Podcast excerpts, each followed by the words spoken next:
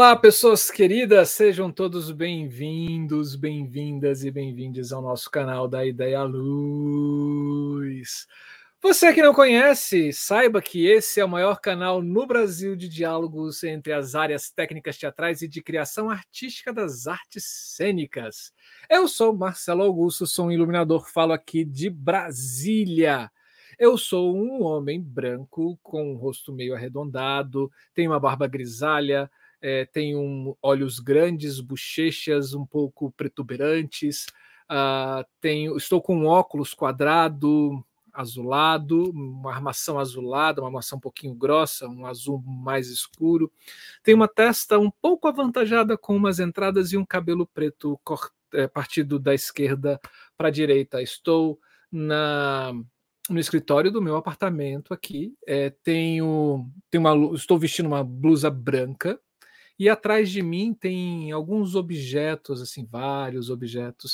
É, mas a, o principal é são algumas estantes suspensas com objetos que eu trago de viagens e alguns bonecos de super-heróis, essas coisas, né, de menino que não cresce, então a gente fica assim sempre saudosista daquele melhor momento da nossa infância. E é um prazer imenso estar aqui com vocês mais uma vez, mais uma noite aqui no nosso Da Ideia Luz. E o prazer mais aflorante ainda, porque eu estou dividindo essa tela mais uma vez com essa pessoa queridíssima que está aqui do meu lado, que estava de férias e quando ela sai de férias, gente, o canal da Ideia Luz não é o mesmo, né? Porque só fica o Marcelo aqui falando besteira.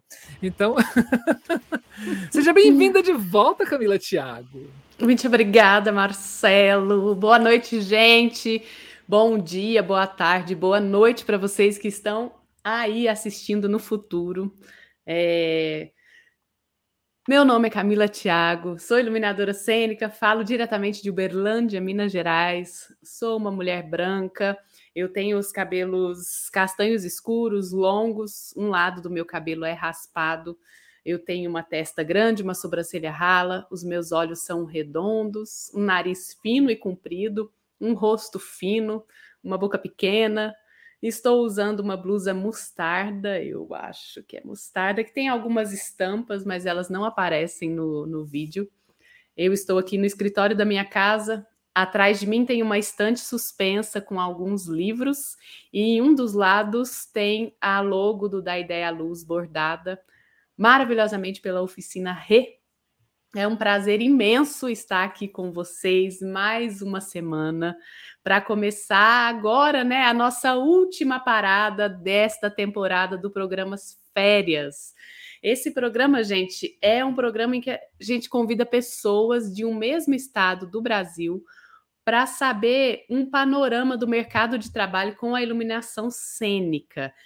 E hoje a gente vai conversar com Fernando Zilo, Priscila Freitas, Kiko Sontag e Chico Macedo sobre as características do mercado de trabalho com a iluminação no estado de Mato Grosso. Olha só que legal. Então, fique com a gente até o final e eu já vou aproveitar e pedir para vocês que estão aqui para se inscrever no canal, deixar aquele joinha no vídeo é, acionar o sininho, porque assim vocês recebem as notificações de todo o conteúdo que entra aqui e compartilhar o vídeo com o maior número de pessoas que vocês puderem, que isso tudo ajuda muito a gente aqui do canal. E quer saber sobre a nossa programação? É só seguir a gente no Instagram e Facebook. A gente não está mais no Telegram, uma questão um posicionamento político nosso, né? E nem Twitter. Se tem preferência por ouvir, estamos em todos os agregadores de podcast. É só você procurar o Da Ideia Luz, apertar o play e se deleitar com a nossa programação que lá está. Quase toda ela, gente, não são todas, porque tem muita coisa que são vídeos, né? Assim, muita imagem, então essas aí a gente não coloca lá. Mas se você quiser ver todos os vídeos, que já são para mais de 230 bate-papos interessantíssimos, dividido em sete programas. É só você entrar na nossa playlist e aí escolher aquilo que você mais desejar, ir de trás para frente, aleatoriamente, fique à vontade. Lá tem muito conteúdo de qualidade sobre os bastidores das artes cênicas esperando por você. Sim. E minha gente, se vocês querem abraçar mais forte ainda e tornar-se um apoiador, uma apoiadora do nosso canal, nós temos formas de vocês fazerem isso. Seguinte, vocês podem tornar-se membro, membra do nosso canal a partir de uma tagzinha que está aqui embaixo, seja membro. É só clicar ali, tem o passo a passo para você fazer uma contribuição mensal com o nosso canal. Uma outra forma é através do super chat, que é o cifrão que tem aqui na conversa durante o programa ao vivo. Então, clica ali, passo a passo, e você faz a sua doação. Para você que está assistindo no, no gravado, tem o Valeu, que é também você clicar, tem aí passo a passo, faça a sua doação. E se vocês querem doar de uma forma mais direta para a gente, direto, dinheiro na nossa conta, tem também. Nós temos o nosso Pix, que é o nosso e-mail. É da ideialuz@gmail.com. O nome está aqui, ó, deste senhor aqui do meu lado. Mas eu tô de olho, minha gente. Podem contribuir que eu tô de olho. Gente, eu não sou do exército, o dinheiro vai ser bem investido. Ops, falei isso? Falei, né? Minha uh, gente, vou aproveitar para agradecer todo mundo que já contribuiu, quem contribui e vocês que vão contribuir.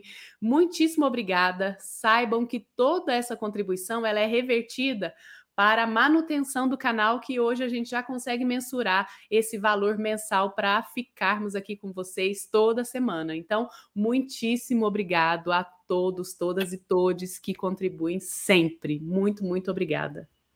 E só fazendo um merchan aqui assim, pessoas, tá chegando o encontro de iluminação em Florianópolis, chamado A Luz em Cena. Gente, é o maior. Assim, o, o da Ideia Luz, eu conheço essa Camila, essa, essa mulher daqui, ó, por causa desse, desse encontro. É um dos maiores encontros. É o maior, né? Não é um dos, é, o maior, é o maior encontro de iluminação é, no Brasil. Né? A é. Luz em Cena, procure, ela vai ser, ela é, ele é produzido pela Universidade Estadual de Santa Catarina, que é o DESC, é, entra lá, procura a Luz em Cena aí no, na internet e veja a programação, porque tem muita coisa muito legal. E o da Ideia Luz vai estar lá, com certeza. Assim, tem muito bate-papo maravilhoso, gente. Maravilhoso Olha, só pra... mesmo. E para falar, gente, é do dia 28 ao dia 31 de agosto, agora desse ano de 2023.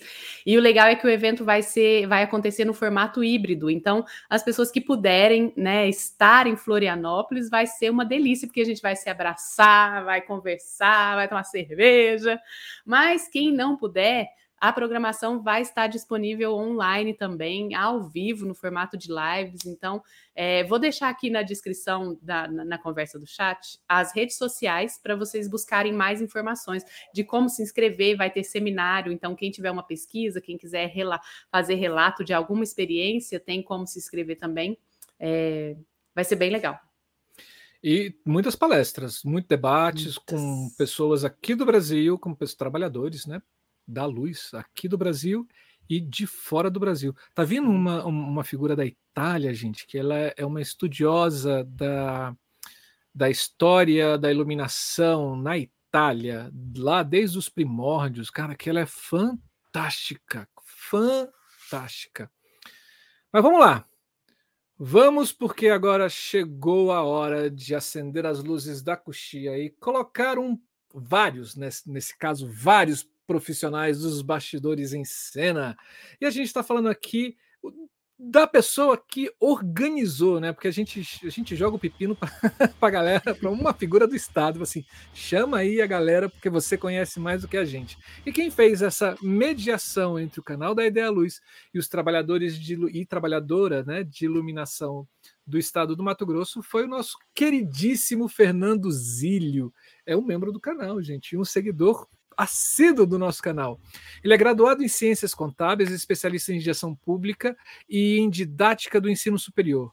Cantor e violinista autodidata desde 2000, 2004 integra bandas e coletivos da cena musical em Alta Floresta, em Mato Grosso, onde participou e coproduziu festivais de músicas locais. Eleito conselheiro municipal de cultura para o segmento de música de 2023 e 2024. Desde 2015, é produtor cultural e iniciou estudos de sonoplastias e iluminação.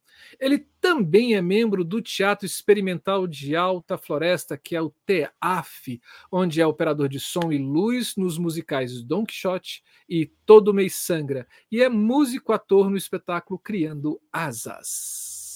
E a gente vai conversar com Priscila Freitas, que é doutoranda pelo Programa de Pós-Graduação em Estudos de Cultura Contemporânea Possui mestrado em Estudos de Cultura Contemporânea também pela UFMT.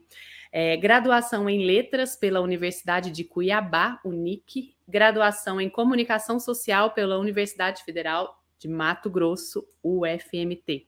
Curso Superior de Teatro pela Universidade do Estado de Mato Grosso, é, forma, é, formadora convidada no curso de iluminação cênica, onde ministra os componentes iluminação e narratividade, iluminação e permo, performatividade, e iluminação e o teatro de grupo para a MT Escola de Teatro, é, o UNEMAT, também é iluminador atuante no mercado de trabalho, onde desenvolve projetos de criação, montagem e operação de luz para peças de teatro, performances, shows e audiovisual. As suas principais áreas de interesse são luz, arte, educação, comunicação e cultura.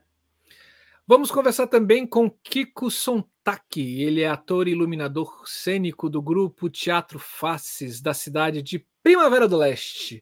Possui mestrado em estudo de cultura contemporânea pela Universidade Federal de Mato Grosso e ele também é graduado em licenciatura em teatro pela UNB, a minha querida Universidade de Brasília. E ele se formou lá em 2014. Muito bem. Chico Macedo também vai falar aqui com a gente. É iluminador cênico e ator, graduado em tecnologia em teatro pela Universidade do Estado de Mato Grosso, especialista em arte na educação, música, teatro e dança pela Faculdade Única de Ipatinga membro do coletivo Cena Livre de Teatro, UFMT, onde orienta e desenvolve oficinas de iluminação cênica, integrante da CIA Teia de Teatro Cuiabá, como diretor e iluminador cênico. Elabora experimentos de luz para teatro Lambi Lambi no grupo Caixinhas de Axé de Cuiabá. Sombrista no grupo de teatro de sombras Penumbra. Ai, gente, eu adoro esse grupo e desenvolve projetos de criação, montagem e operação de luz para peças de teatro, performances, shows e audiovisual. Então, minha gente, chega para cá. Vem para cá, Fernando Zílio, Priscila e o Kiko. Fernando. Ups. Agora. Boa noite, tudo bem com vocês, gente? Obrigada Boa pela noite. presença. Boa, Boa noite. Boa noite. Ó, oh, gente, eu vou falando, aqui não é nada formal, viu? Vocês que estão aí do outro lado sabem que aqui a gente sempre fala. Esse bate-papo poderia acontecer perfeitamente num boteco, onde a gente tomando é. cerveja, vinho, suco, o que você quiser, comendo aquele petiscozinho e a gente falando sobre a iluminação de Mato Grosso. Então, gente, aqui assim, o papo é livre, o papo é direto, a gente pode se sobrepor enquanto fala, não tem essa coisa de esperar um para falar. É uma coisa bem descontraída, né? E aí a gente quer ouvir muito vocês, né? Obrigado pela presença de vocês aqui. Gente, começando a agradecer Marcelo, Camila, Fernando, que fez essa ponte, né? É, para mim é um prazer estar aqui.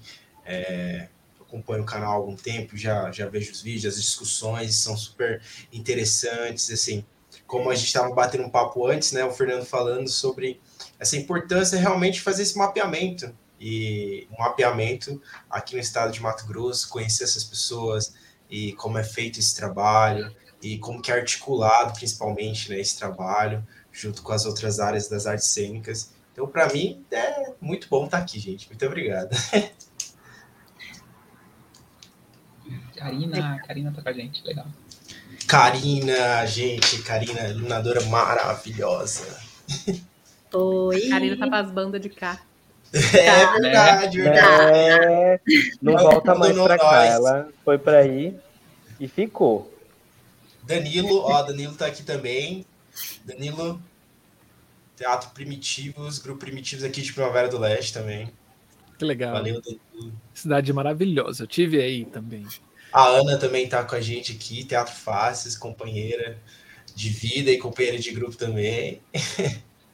Que legal. Gente, seguinte, eu vou começar então esse bate-papo aqui já lançando uma primeira pergunta que é: como é que é essa profissão? Como é que é trabalhar com iluminação cênica aí no Mato Grosso? Existe uma divisão de trabalho? Quais são as áreas de atuação? Como é que é esse mercado de trabalho? Então.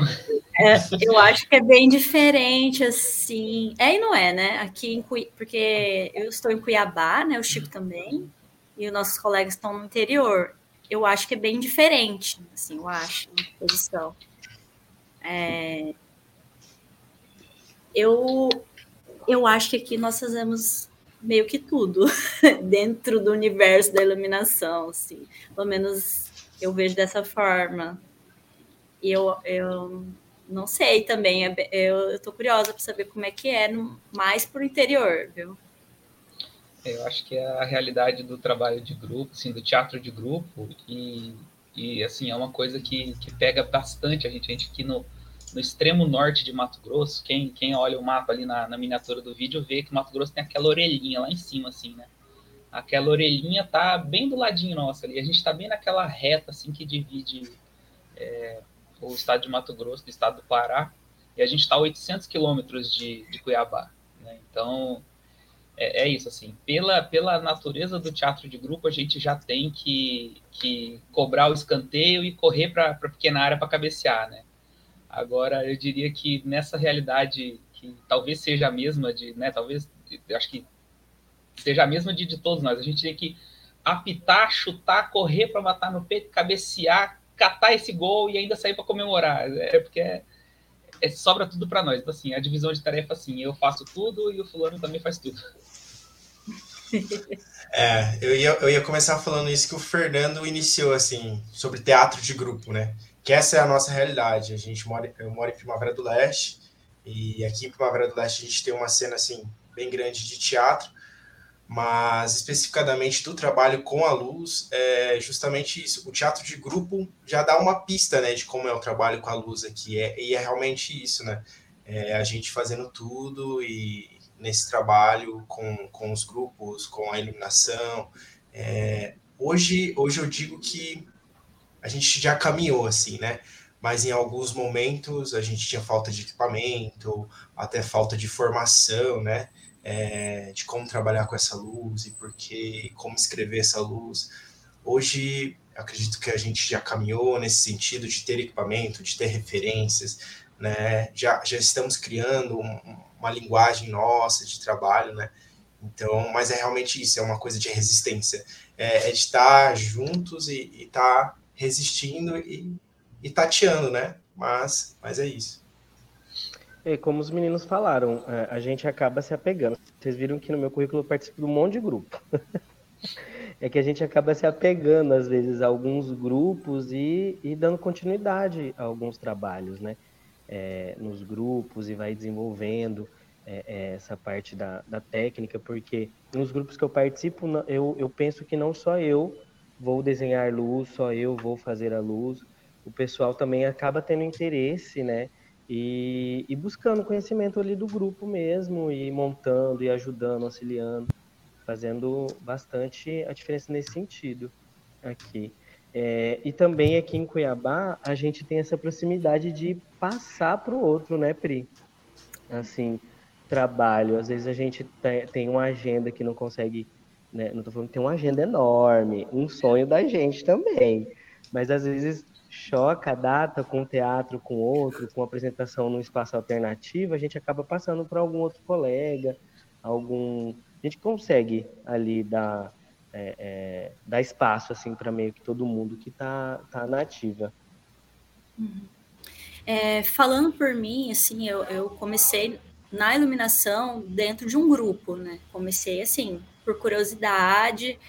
Aquele que fazia primeiro foi passando conhecimento para os que foram chegando e eu comecei a me interessar por iluminação dentro do teatro do, de grupo. Mais tarde, acho que em 2016, 2017, foi que surgiu né, a MT Escola de Teatro, que é o NEMAT hoje aqui, que é um curso superior de teatro. É, acredito que é o único do estado, da região, alguma coisa assim. E, e lá, lá nós, né, eu, eu entrei lá como estudante na primeira turma, meio que para legitimar, né? Na minha ideia era legitimar um conhecimento que eu já tinha, mas aí eu descobri que, na verdade, eu, eu não sabia de muita coisa.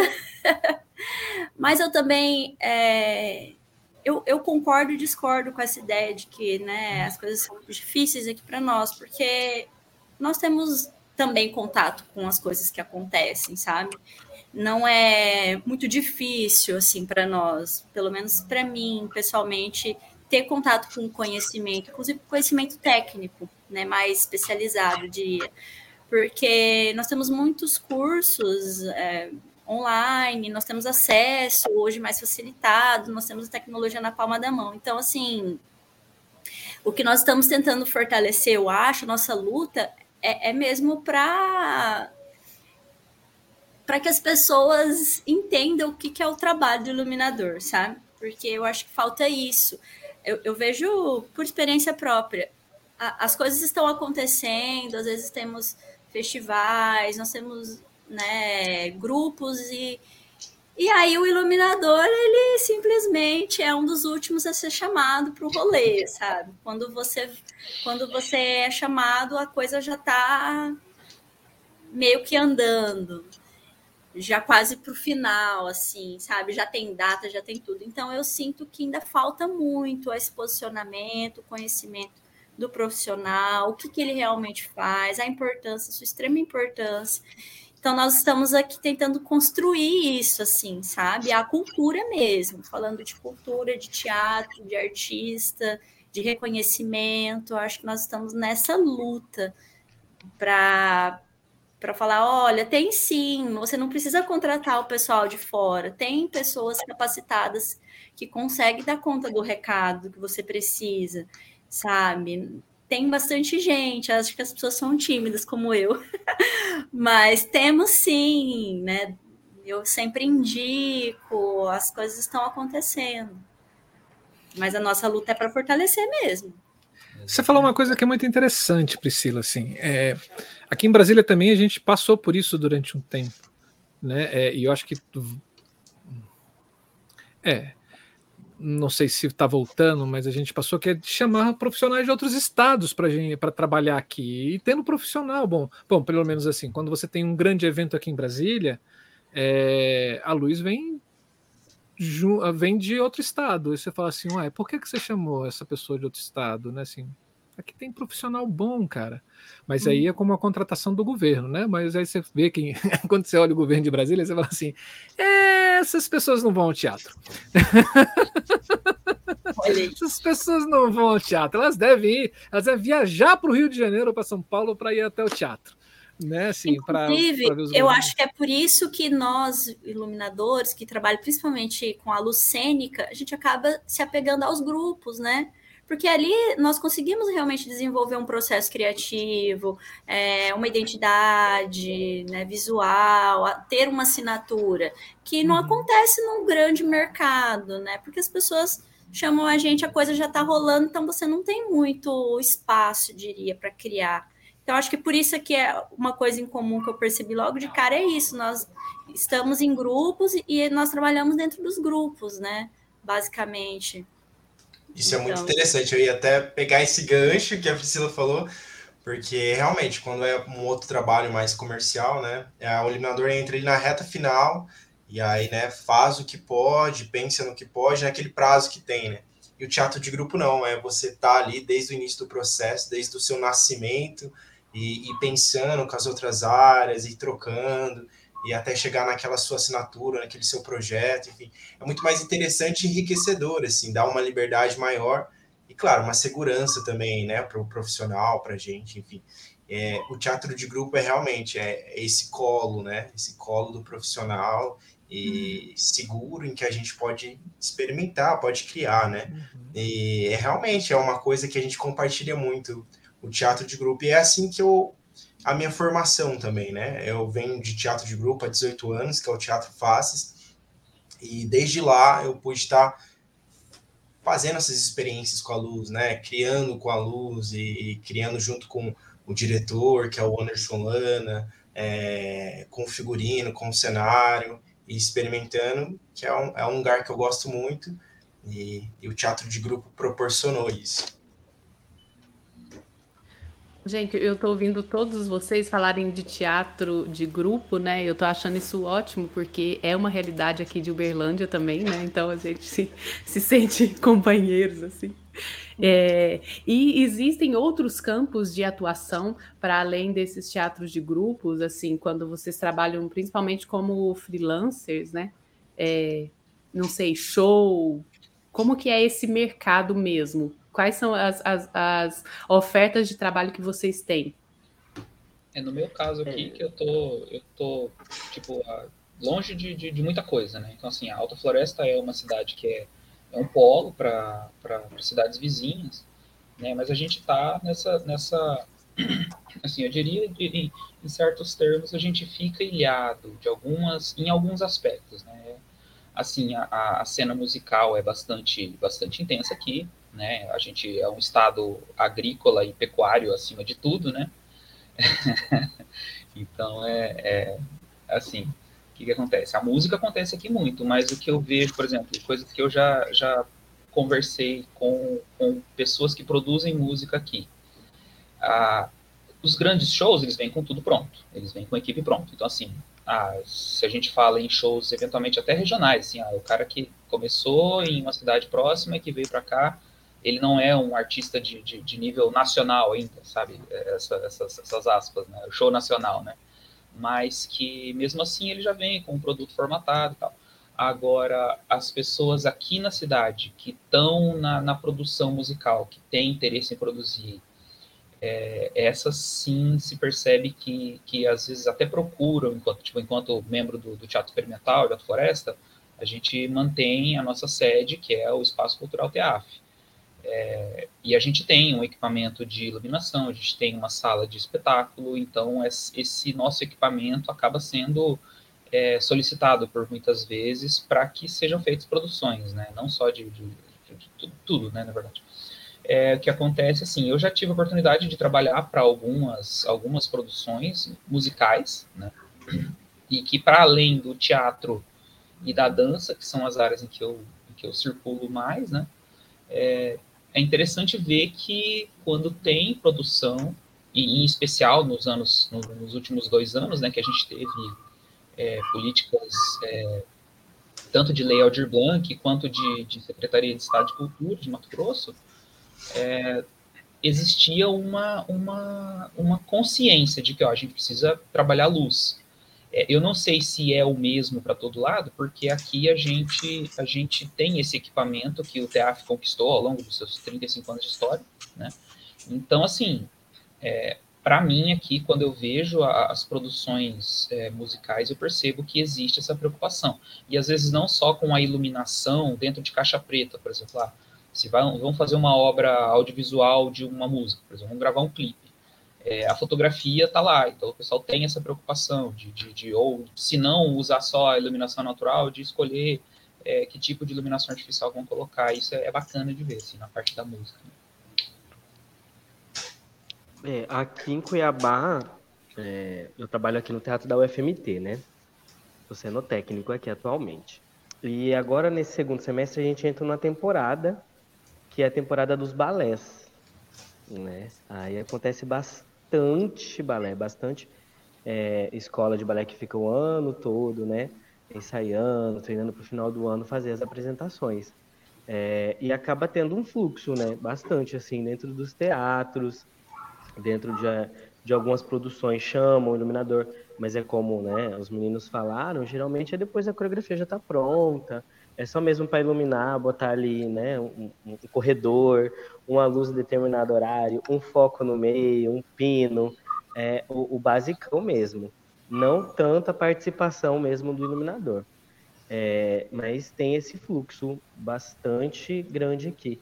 Em relação né, ao show, né, a gente também vê aqui, é, aqui em Cuiabá, as empresas de locação né, de equipamentos, elas já levam nem às vezes o iluminador, mas sim o próprio técnico, né, que monta a luz, ele mesmo opera, que ali ele já põe, já sabe mais ou menos né, como que vai ser é, é, o show, põe né, os equipamentos para fazer a luz, tudo ali, e, e é isso. Eu tive poucas participações, assim, dentro do, do período, né, que, que, eu, que, eu, que eu tô na, na luz e tudo mais, assim, em show. Tive algumas, poucas, justamente pela essa, por essa questão, né, o pessoal já trazer tudo pronto. É, e, claro, tem alguns músicos que eles têm essa preocupação, o músico mesmo, o artista, de chamar alguém para é, é, desenhar a luz, fazer a luz, né, é, dentro do processo do, do, do espetáculo. É, e é isso. É, eu, eu confirmo também. Um parêntese com essa, essa coisa que a Cassiane comentou aqui. No, foi, foi transmimento de pensação, porque eu estava pensando nisso agora. Eu estava lembrando, ela falou aqui que, que normalmente quem trabalha com montagem de palco, luz e som, também faz operação, né? Aqui, aqui no interior, mas que não existe criação. Eu me lembro quando a gente teve alguns trabalhando no, no, no, com dança, que a gente contrata as empresas para fornecer o equipamento de, de luz e de som. E aí os meninos penduraram os refletores na posição que eu queria. E eu falei, beleza, agora vamos afinar.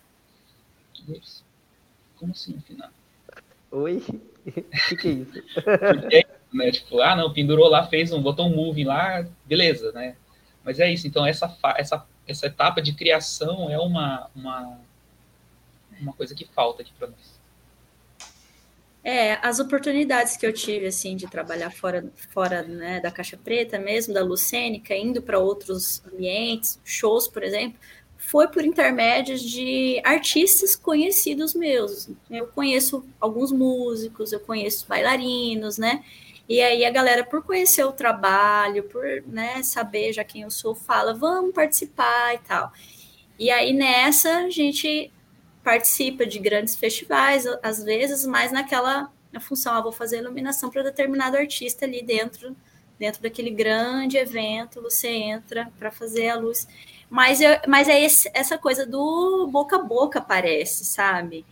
Ou, ou, é por intermédio de, ou eu conheço o artista, ele é meu amigo, conhecido e solicita esse trabalho, e aí você tem a oportunidade também de fazer parte de, de um processo criativo, ou por intermédio da empresa mesmo, que percebe que o artista precisa de um olhar mais apurado, em que aquele técnico que vai montar lá talvez né, não, não tenha como executar, e aí ele fala, ah, fulano, ciclano é, faz, e aí eles fazem uma ponte. Mas eu acho que ainda ainda tá nessa coisa do boca a boca. Eu, eu conheço o, o artista tal e me chama, o, o, né, o bailarino e tal, e aí eu vou entrando nesses outros nichos que a iluminação abraça, mas é, ainda é, é, algo distante, assim, da gente ter acesso, porque é isso, né? Vem os grandes artistas, né, montam tudo e trazem também o, o, seu iluminador ou o seu operador, e aí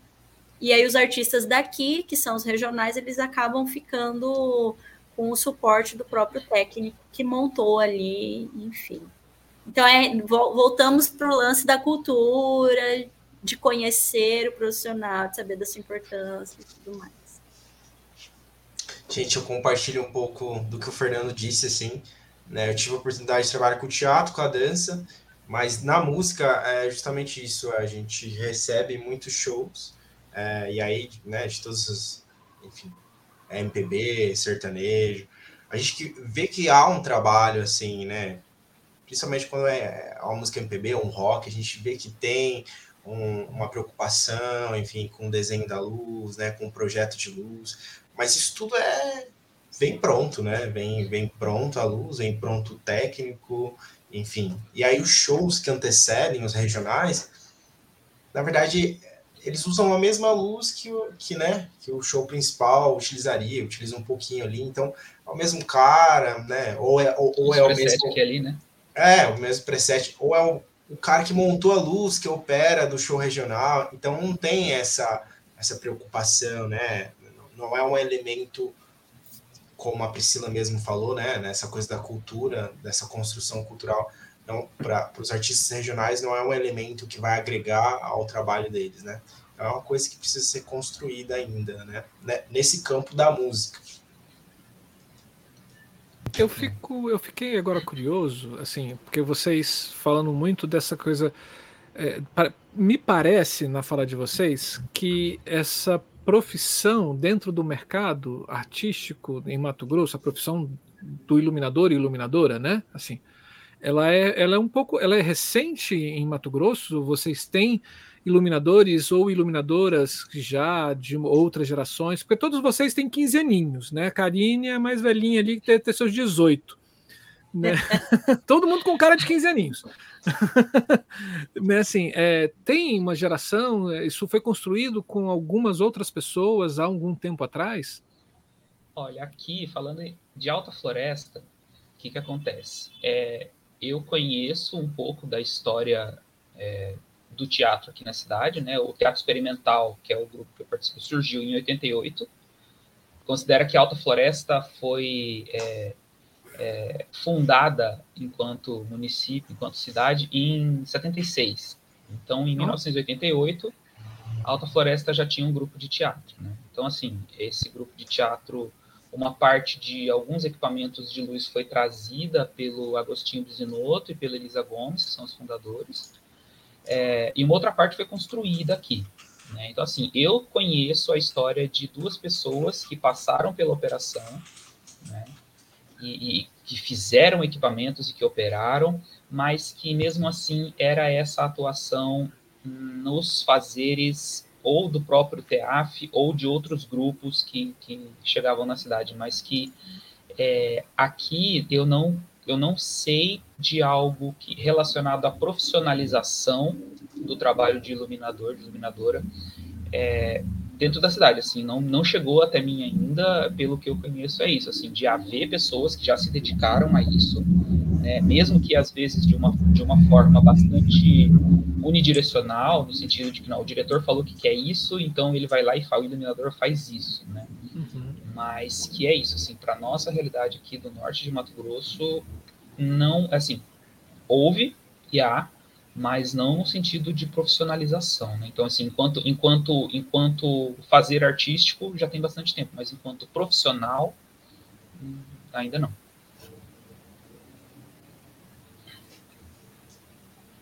É, falando de Primavera do Leste, é, a gente tem a gente tem alguns profissionais assim, enfim, que, que a gente troca figurinha, né? Que, que são, são pessoas que trabalham com a gente um deles é o Lorivaldo Rodrigues, que está em Cuiabá, que tem uma rio de iluminação. Então, é uma pessoa assim, grande louro, é uma pessoa assim que nos ajudou muito. A, a, recentemente a gente inaugurou o nosso teatro municipal. É, então ele foi esse profissional que foi né, nessa área técnica, construindo junto com ele é, todas as instalações elétricas, equipamentos que foram adquiridos, dimmer, como que a gente faz isso da, da cabine, enfim foi essa pessoa, né? E, e ele está sendo essa pessoa. É, mas, assim, na questão de profissionalização, a gente tem poucos profissionais em Primavera do Leste, né? Até mesmo por conta da, da demanda, né? Uma cidade ainda muito jovem. A gente está com 85 mil habitantes. É, ano passado a gente inaugurou o nosso teatro municipal. Então essa demanda está crescendo a cada dia mais, né?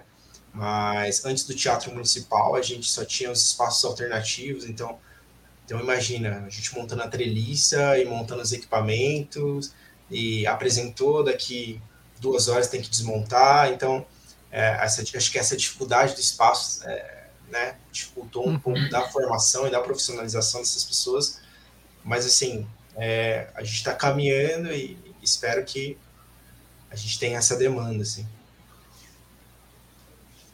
em Cuiabá? É, aqui é, tem, mas tá, tem MT, né, que tá na, na, na, formação, né, que eu sou egresso da MT Escola, né, é, fiz iluminação lá e comecei a trabalhar por lá também, né, mas não, é, é, hoje eu não consigo viver de luz, né? Não consigo só viver de iluminação. Queria viver só de luz, né? Acho que a gente aqui de Cuiabá, é, sim, mas a gente está galgando esse caminho, tá procurando, tá tendo pessoas, apesar do número, né, Pri, que são poucos, é, poucas pessoas que entram no curso da ênfase, poucas pessoas que formam, né, que dão continuidade é, é, é, é no curso. É, às vezes até por não ter a, a visão né, de, de, de, mercado, de trabalhar, de fomento, uhum. né? Mas os grupos, os grupos hoje tem, tem uma visão disso, tem uma visão de que é, é, é tem que ter um iluminador nos projetos, né? É, é, eles colocam alguém, né, algum profissional para trabalhar junto, né? É, só mesmo, acho que os outros nichos que ainda, por exemplo, quando alguém me pergunta o que você faz, qual é a formação, aí eu falo, sou formado em teatro, fazer iluminação, mas o que, que é isso? O que, que você faz? Aí outros nichos eu tenho que explicar, que é o desenho. Aperta o botão. Faz a luz. é, aperta o botão, é bem isso. É, como, é, como diz que... o, o Aurélio de Simone, né? Eu, eu sou um é, emendador de fio, é, sou emendador de fio e acendedor de lampadinha. Sim, muita gente pergunta, mas a parte elétrica? Falo, olha, também, mas não é só isso. E Você tudo mais. É, é bem isso. Aí é, tem esses outros Às vezes nós somos né, confundidos com eletricista mesmo. É. mas, mas preci, preci, eu vou ah, falar, vai, eu vou falar de mim, né? Eu, eu, eu comecei na iluminação eu aprendi com outras pessoas que faziam uhum. iluminação, mas eles não eram iluminadores. Eu aprendi com diretores, eu aprendi com cenógrafos, né? Que também não eram cenógrafos, estava todo mundo brincando de teatro, digamos assim, né? Uhum. Eu digo porque é muito difícil viver de arte, você dizer assim, olha, eu sou só iluminadora e eu vivo só, essa é minha fonte, meu ganha-pão. É muito uhum. difícil uma pessoa que que consegue falar dessa forma, né? Eu, por exemplo, eu sou iluminadora, mas também sou professora, mas também sou aquele isso e aquilo. Então, é muito difícil, né? Eu conheço poucas pessoas, foi citado o Louro, maravilhoso. As primeiras oficinas de iluminação fiz com ele, a Karina, muito querido, um beijo. É, colega aqui também né, na MT, né? E de, e de carreira, enfim, de profissão. E, mas a gente aprendeu assim. Então, profissionalmente, profissional, sendo mesmo profissional, nós temos o curso que é muito jovem, né? O curso da MT Escola de Teatro, e que formaram pouquíssimas pessoas, né? Ainda são poucos egressos, né? E desses que se formam também são menos ainda aqueles que continuam exercendo uhum. depois de formados. Então é realmente bastante escasso. Eu, eu, uma base boa que eu tive também foi porque eu formei em comunicação e lá nós damos luz, né? Tem as disciplinas, que é voltado para um, uhum. um mais assim, cinematográfico e tal. Por curso era, né, rádio TV, quando eu fiz, agora é cinema e audiovisual. Então a gente acaba tendo essa base, a gente vai descobrindo as profissões nossa, então existe a profissão de iluminador, mas assim, depois que você já está ali fazendo, depois que você uhum. já aprendeu com outras pessoas alguma coisa ali, e você vai muito caminhando sozinho, tipo assim, ah, eu quero aprender a fazer mapa de luz, sei lá, em 3D. Poxa, Cuiabá não tem ainda. Então eu tenho que sair daqui para fazer de fato, né? Ai, tem uma mesa X que chegou aqui que o pessoal tá tá operando aí. Eu, preciso, eu sei dessa necessidade, mesmo nós tendo um, uma, uma faculdade de teatro, nós ainda estamos construindo pensadores, né? E, e aí é, é nisso que nós estamos apostando fortemente aqui, é, é conseguir fazer com que as pessoas saibam que nós existimos e que nós somos muito necessários e que dá dinheiro sim, porque o mercado está aí e, e, prova disso é que a galera continua vindo, entendeu? tem uhum. festival rolando e eu não estou trabalhando nesse festival, então alguém está trabalhando, ou seja, tem a necessidade de, de uhum. né, então, mas é nesse lugar, sabe, Marcelo? Assim, nós temos essa consciência de que nós precisamos ainda correr atrás, só que também nós temos a consciência de que nós somos capazes, sabe? Então, a gente uhum. De fato, construir e fortalecer essa ideia de que nós temos pessoas capazes aqui, nós somos poucos ainda, espero que esse número aumente, né? Em breve. E nós somos um pouco de resistência mesmo. Nós fazemos teatro de resistência ainda, sabe? Aqui. Então eu poderia dizer assim, nessa minha impressão da fala de vocês, é que essa profissão. Eu só queria adicionar um parênteses na minha fala, rapidinho. Fique à vontade, Kiko. é que eu falei do Teatro Municipal, que foi inaugurado ano passado aqui em Primavera uhum. do Leste. Então a gente está estruturando esse teatro e e aí surge uma oportunidade, né, de um iluminador para cuidar desse teatro, né? Então é uma, uma, uma conquista muito legal, assim, e, e, é na gestão de um grande amigo, que é o meu diretor de teatro também, que é o secretário de cultura, que é o Anderson Lana, estiver assistindo, ou se for assistir, um grande abraço. E, e aí surge essa, esse profissional e, e, e, que é muito interessante, que vai cuidar desse equipamento, né? e vai, enfim, auxiliar esses grupos coletivos, né, uhum. artistas que se apresentarem nesse espaço. Então, só para deixar esse parênteses aí. Aqui a gente está na mesma, né? É, assim, a, a, a, assim, a chegada da, da vaga de técnico já é, já é um acontecimento? Aqui que a gente está na mesma situação em relação ao teatro, ao teatro municipal, né? que o nosso teatro municipal ele já tem mais de, se não me engano, já tem mais de 10 anos de, de, de construído. Eu acho que, se não estou enganado, é de 2009 que foi inaugurado o, o, teatro aqui na cidade, que antes era chamado Centro de Eventos, né? E aí, é, é, posteriormente, ele foi nomeado Teatro Agostinho Bisinotto, né? Em homenagem ao fundador do Teatro Experimental. Então, assim, ainda existe uma confusão entre, ah, o Teatro Experimental é da prefeitura? Não, né? Mas a gente tem o Teatro Experimental, que é chamado Teatro Agostinho Bisinoto, e esse ano ele, ele foi contemplado com equipamentos de iluminação e de som, e está em obras, inclusive, tá, na verdade tem obras há dois anos já, por conta de, de, de instalação de poltrona. Então, assim, agora a gente vai ter, antes a gente tinha uma caixa preta só, ah, o, tinha lá umas varas, tinha algum urdimento, mas a gente não tinha nenhum equipamento de luz, nem equipamento de som. A gente precisava alugar tudo quando a gente ia lá para dentro, inclusive cadeiras. Né?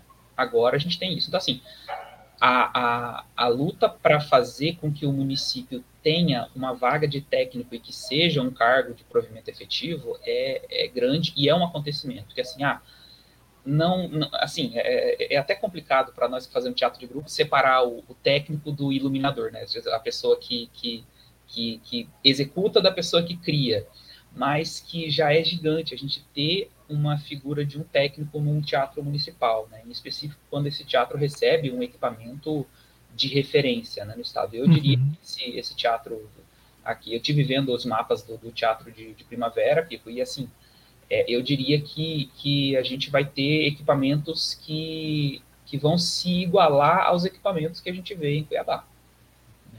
Então, assim, Alto Floresta e Primavera estão tão, tão muito bem nesse, nesse quesito. É, e assim, sabe, é, é para complementar esse pedaço, é, por muito tempo a gente aqui de Alto Floresta ficou numa. Oi, Eloy! Por muito tempo a gente aqui de Alta Floresta ficou numa de, de. Não, nós estamos aqui nessas terras remotas e a gente espera os viajantes que vão chegar com seda e temperos. Não, cara, o conhecimento está aí, o conhecimento está lá, é o que a Priscila falou. O conhecimento para nós está na internet, a gente consegue ir atrás. Ah, quando veio aqui em 2007, 2007, 17, 2017, que veio para cá a Gricel, que trouxe, né, que inclusive foi com a MT Escola, que foi quando eu tive a minha primeira oportunidade de formação, é, foi ótimo. Aí a, a Karina veio para cá com, com um festival de teatro que o TEAF organizou, e cara, foi brilhante ficar colado nela e aprender tudo que ela pôde me falar. Eu, nossa, eu fiquei. Karina é, é, é, é uma da, da, das musas do, do, do, meu conhecimento. Assim. Então, É, em, ah, em 2019, consegui fazer um curso no, no Festival de Joinville também, com Deise Calassa aqui também, Mulher Brilhante. Então, assim, o conhecimento, beleza. Só que aqui, qual que é a questão para nós? A gente tem uma dificuldade maior em ter contato com pessoas, né? Então, inclusive, foi uma coisa que me pegou durante muito tempo, assim, de ah, mas eu sou iluminador mesmo, porque eu nunca trabalhei numa produção fora daqui, e, sabe, assim, de ter essa validação dos pares, de ter contato com, com, com, outras pessoas que fazem o mesmo que eu, né? Então, assim, a parte do conhecimento hoje é bastante democrática, porque está é, ao acesso de muito mais pessoas do que já esteve, né? Mas que num estado gigante como o nosso, em que a gente tem pequenas ilhas de, de produção é, é espalhadas, né, geograficamente, eu acho que o que pesa mais é isso, de a gente ter contato com outras pessoas. E esse momento aqui é brilhante, cara. Eu estou aqui com outras cinco pessoas de luz e que vendo outras tantas pessoas nos comentários ali é muito bom, cara. Isso aqui é, sabe assim, isso aqui para mim é o, sei lá, é o simpósio nacional de iluminação acontecendo aqui em Alta Floresta. Uau. Então, assim, pegando essa fala de vocês, é, percebendo, né, porque é uma percepção minha, dessa jovialidade dessa profissão, eu não estou falando dos técnicos, eu estou falando dos iluminadores né? as pessoas que pensam e criam a, a luz. Olha só, eu não posso deixar, né? Assim, as coisas vêm para cá, a gente Ai! faz os parênteses e manda assim. E aí a Pri, para não ficar com inveja, ela beijo, também mandou um beijo para a Pri. Né? Agora, é. eu que fiquei com inveja, viu, Karina? Bom, mas assim, é, então, nessa jovialidade é, que as coisas meio que estão agora, meio que se estruturando, com esses espaços, contratando esses profissionais específicos para iluminação, a MT formando esses novos iluminadores, essa mão de obra, né, que pode ser iluminador, que pode ser técnico, etc. Nessa nova estruturação, né, que está começando a, a, modificar aí em Mato Grosso, né, é, como é que é as condições de trabalho, né? Se vocês conseguirem fazer também assim o antes e o hoje, né, o que, que foi e o que, que é hoje, também seria interessante. É, e aí, quando eu falo em condições de trabalho, eu falo remuneração, salubridade, é, segurança, e aí vai, né? Assim. Olha. É, a gente pode mudar de muito... assunto, né? É, é isso que. Meu triste esse, muito. Esse olha foi ótimo. Mas são várias questões aí, assim, bem, bem foda, sabe? Porque é, a gente, por né, não ter tanto esse conhecimento da galera, de às vezes achar que é só apertar um botão, né? Ou só desenhar alguma coisa e botar um equipamento, algo do tipo, acaba a galera, a gente, né, é, em algumas produções, em cima, da, em cima da hora, que às vezes o pessoal já está tudo montado, que é só alguém para prestar serviço né, e parir né, algo assim em dois dias para uma apresentação, é, tem essa é, é bem defasado assim a questão de, de, de, de, pagamentos de valores, né?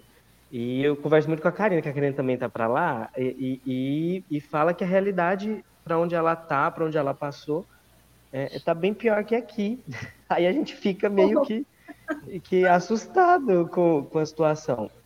É, mas assim, o pessoal em que a gente sempre trabalha, que a gente sempre está em contato, compartilhando, né, é, é, é, trampo e tudo mais, a gente sempre tenta deixar uma média de um, de um valor mínimo para poder a galera pagar numa produção da gente fazer, mesmo que seja uma coisa de uma semana você fazer, sabe? Uma coisa de dois, três eu, dias. Eu acho assim. A gente trabalha na base da diária. É, eu acho que é muito importante a gente saber o, que, que nós estamos oferecendo enquanto prestadores de serviço mesmo, sabe? Exato. É, eu tenho eu tenho me posicionado da seguinte maneira, assim, pessoal, me chamem com o máximo de antecedência, porque eu quero participar do, do processo criativo, né, do trabalho de vocês.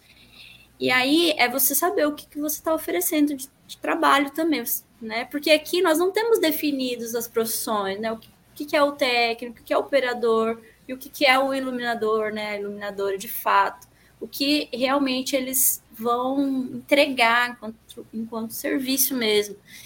E aí, a partir disso, né, existem algumas tabelas, algumas que a gente tenta seguir. Eu, eu, eu tento seguir essas tabelas que nós não temos aqui no Mato Grosso, mas eu sei que outros estados sim, que meio que traça uma média de pagamento para os profissionais, os técnicos do palco, por exemplo, né? Existem essas tabelas. E aí eu, eu vou dessa forma. Uma coisa que, é, que eu acho bom, assim, o fato de nós estarmos no grupo, é porque a gente participa desde o início. Então, como nós participamos desde o início, eu, por exemplo, eu participo também desde a captação do dinheiro, da verba que vier, ou de edital, ou de patrocínio, o que for. E aí, nós somos, né, pelo menos de onde eu venho, assim, as pessoas com quem eu trabalho, nós tentamos ser bem justos, assim, olha, você vai fazer isso, isso, você vai receber dessa maneira, né? O valor total é, é X, nós vamos dividir aqui. Então, assim, eu consigo, né, de certa forma, participar dessa divisão, dessa remuneração. Agora, é mais complicado quando você presta um serviço para um, um grupo que te chama de última hora, e aí você, você fica numa situação. Tanto é que quando as pessoas vêm pedir orçamento, antes de falar o que eu vou cobrar, eu falo o que eu vou fazer. Eu falo, olha, eu tô te oferecendo isso, isso e uhum. isso, eu vou entregar tal, tal, tal, eu preciso desse tempo. Você consegue? Aí a pessoa vai falar, não. Então aí a gente vai naquela, né? Eu preciso do dinheiro, você precisa do serviço. Perguntar na produção se tem é, é, é, verba para poder alugar equipamento. Né? né? Tem tudo isso aqui. Às vezes a pessoa entra em contato com você e ela não sabe que você você não vai levar o equipamento junto com você, sabe? Você tem que alugar o equipamento, é um valor à parte. Eu né? acho que é. talvez por isso exista muito essa coisa de que assim, ah, o cara quer ser iluminador, aí tem que ter o equipamento. E aí acaba ele virando um empresário de aluguel, né? De equipamento. É. Então é bem delicada essa questão aí de remuneração. É. A gente que chegar no denominador aí, mas é, é bem difícil, a gente rebola. Uma coisa que eu, que eu percebo assim com, com alguma frequência, eu, eu, tenho um negócio muito assim de, de ficar observando, né? Então, ah, tô, eu tenho essa dificuldade de ter esses encontros, de estar, às vezes, em meios de produção, assim, para conseguir trabalhar e tal, mas que aí eu fico observando. E eu acabo vendo, assim, que muitas vezes a gente vê em algumas produções que, é, ah, beleza, se o, se o cara que aluga o equipamento colocar uns presets lá, tá massa, sabe assim? Que ainda não existe, talvez isso seja uma coisa geral, mas assim, eu observei em algumas coisas que ah, não existe ainda essa preocupação com, com a criação da luz, né? Então, assim, você tem que. Você não pode estar no escuro, é óbvio, mas que, ah, tem um preset lá, coloca. Aí, assim, dança. Ah, coloca um movie no palco. Aí pronto, cara. Nossa, claro que coloca moving com a dança, fica assim, cara, se não é um negócio que é muito específico que pede aquele moving, ele só serve para ofuscar a plateia. Ainda mais se você pensa isso no moving que o cara bota no 100%, num teatro pequenininho. Ai, cara, então assim, ainda falta essa, pela minha visão, né, ainda falta para algumas produções essa coisa de pensar que, ó, a iluminação ajuda a contar a história, a iluminação acrescenta é, é, intensifica a narrativa. Então, vamos pensar na iluminação desde o começo da obra e não só assim, ah, não, beleza, tá bom o suficiente, então coloca uma luz ali, uns presets ali, tá tudo certo, sabe? É realmente uma coisa que, que eu percebo que, que falta ainda. É, é sabe assim, a gente tem que explicar o que a gente vai fazer, o que, que a gente precisa, é. as nossas necessidades, tudo antes de fechar o valor. E quando, eu acho muito importante falar isso aqui, principalmente falando de Mato Grosso, para nós não prostituirmos o mercado e, e entregar sim, um monte de, de, de trabalho, tipo assim, trabalho de criação, tal, tal, tal, o trabalho do iluminador e cobrar como o técnico. Não, vocês me entendem? É, são trabalhos diferentes e são remunerações diferentes. Então as pessoas precisam entender isso. É, é e, aí, é. e, aí, vem aquele trabalho que a gente precisa realmente explicar o que, que eu vou fazer, sabe? O que, que eu vou fazer? Eu estou disposta a te entregar isso. E aí? Você acha que é justo você me pagar isso que você está me oferecendo, sendo que eu vou. Te... É uma negociação. Eu estou Sim. te oferecendo esse trabalho, eu vou te entregar isso, isso, isso, isso, e você vai me pagar esse, é, é esse cachê? Tipo assim, a pessoa fica com vergonha às vezes, porque às vezes ela vem com uma ideia, né? Ela vem com uma ideia, ela fala: olha, eu tenho tanto dinheiro para pagar para o iluminador, iluminadora lá. E aí, aí eu venho e dou meu discurso, falo, vou te entregar isso, isso. Aí eu pergunto: o que, que você tinha pensado? Aí a pessoa fala assim: ai meu Deus, não Assim, a grande parte das pessoas depois fica com vergonha. Aí ela, não, eu vou, eu vou dar um jeito de pagar mais, tal, tal, tal, tal. Ou então, aí ela, ela fala, mas tem como você fazer? Eu falei, bom, Aí eu não vou te entregar tudo isso, né? Eu vou te entregar que menos da metade, né? Enfim, é, é esse jogo que a gente tem que ficar fazendo. É, sempre não saia justa mesmo. O, o, igual o, os meninos estavam falando, é, tem a questão do movie, né? É, às vezes até necessidade, né? Dentro do trabalho, tem gente que vem com ideia absurda e quer que você executa é, e não quer, não quer saber, ela quer que você executa aquilo que ela pensa, não às vezes abre diálogo para poder compreender que determinada quantidade de equipamento não vai suprir ou tem que substituir as coisas, né? É, para dentro ainda das condições, né? Que às vezes o mapa que a gente cria não é um mapa executado, né? Devido a, aos equipamentos, o espaço, como que se vai se adaptar, né? É, é, essa criação de luz para onde vai ser feito, né? E acontece também de gente chegar com as coisas muito absurda, muito absurda e querer pagar bem, bem abaixo do que a gente às vezes quer, não, não quer nem discutir, mas abrir o é diálogo para né? o negócio é justo e, e, o negócio ficar bacana, sabe? Dentro das condições que o teatro oferece, dos equipamentos oferece, que o espaço oferece, sabe? Uhum. Então a gente falando pouco sobre segurança, então, já que está se construindo essa consciência né, desse trabalhador da luz, segurança, então, é uma coisa que passa. É... Segurança é o cara que fica lá na porta, assim, ó. é outra questão bem delicada de ser conversada, assim, sabe? Cadê, EPI? É. É, em Alta Floresta lá, eu fui montar então, as treliças. É Deus que cuida. É, e tem isso assim, né? Tipo, ah, beleza, é no teatro de grupo, a gente, nós somos o, os criadores e os recebedores e os pagadores, né? Então, assim, é aquilo que a Cassiane uhum. falou ali, né? A gente divide tudo por igual. Então, assim, ah, todo mundo ganha 50 centavos. Agora, é, é, assim, enquanto, tipo, ah, a gente está dentro do nosso teatro, do nosso grupo, beleza, aí assim, a gente até a gente tem os equipamentos, a gente se cuida, mas ah, dizer que mesmo nós nos preocupamos em usar o EPI sempre e, em todas as ocasiões, mesmo porque assim, o pessoal que estava fazendo luz antes de mim aprendeu com o pessoal que estava fazendo luz antes deles, que é aquilo que a Priscila falou, né? uhum. né? Então, assim, o que, que é EPI? O que, que é NR? Sei lá qual que é NR, eu não lembro agora, mas assim, o que, que é segurança no trabalho? Então, assim, nesse sentido, ainda é aquela coisa assim, a gente, enquanto pessoas de teatro, a gente ainda não conhece tudo dessa, é. dessa realidade de, de, de, ser empregado de um empregador que tem que garantir a nossa segurança, né? Uhum. Mais uma vez, eu vejo que é a necessidade de esclarecer o, o, o que nós somos e o que nós fazemos. Exato. Porque as pessoas às vezes acham que nós somos eletricistas. Eu tenho que falar, olha, gente, eu vou, por exemplo, às vezes eu presto serviço para o interior. Aí eu vou lá no interior, aí o contratante ele quer que eu suba no poste, puxe um fio lá para ligar, sabe? E aí eu falo para ele, olha, eu não faço isso, né? Eu não sou eletricista, eu não tenho como subir numa escada no poste de luz e puxar um cabo, sabe? E, e aí, e aí ele fala, como assim você não faz isso? Eu falo, não, não, não faço isso, sabe? Eu não sou eletricista. Então, está nesse lugar, as pessoas desconhecem a nossa função, muitas vezes, né? Não sempre, mas uhum. algumas vezes você cai nesse lugar.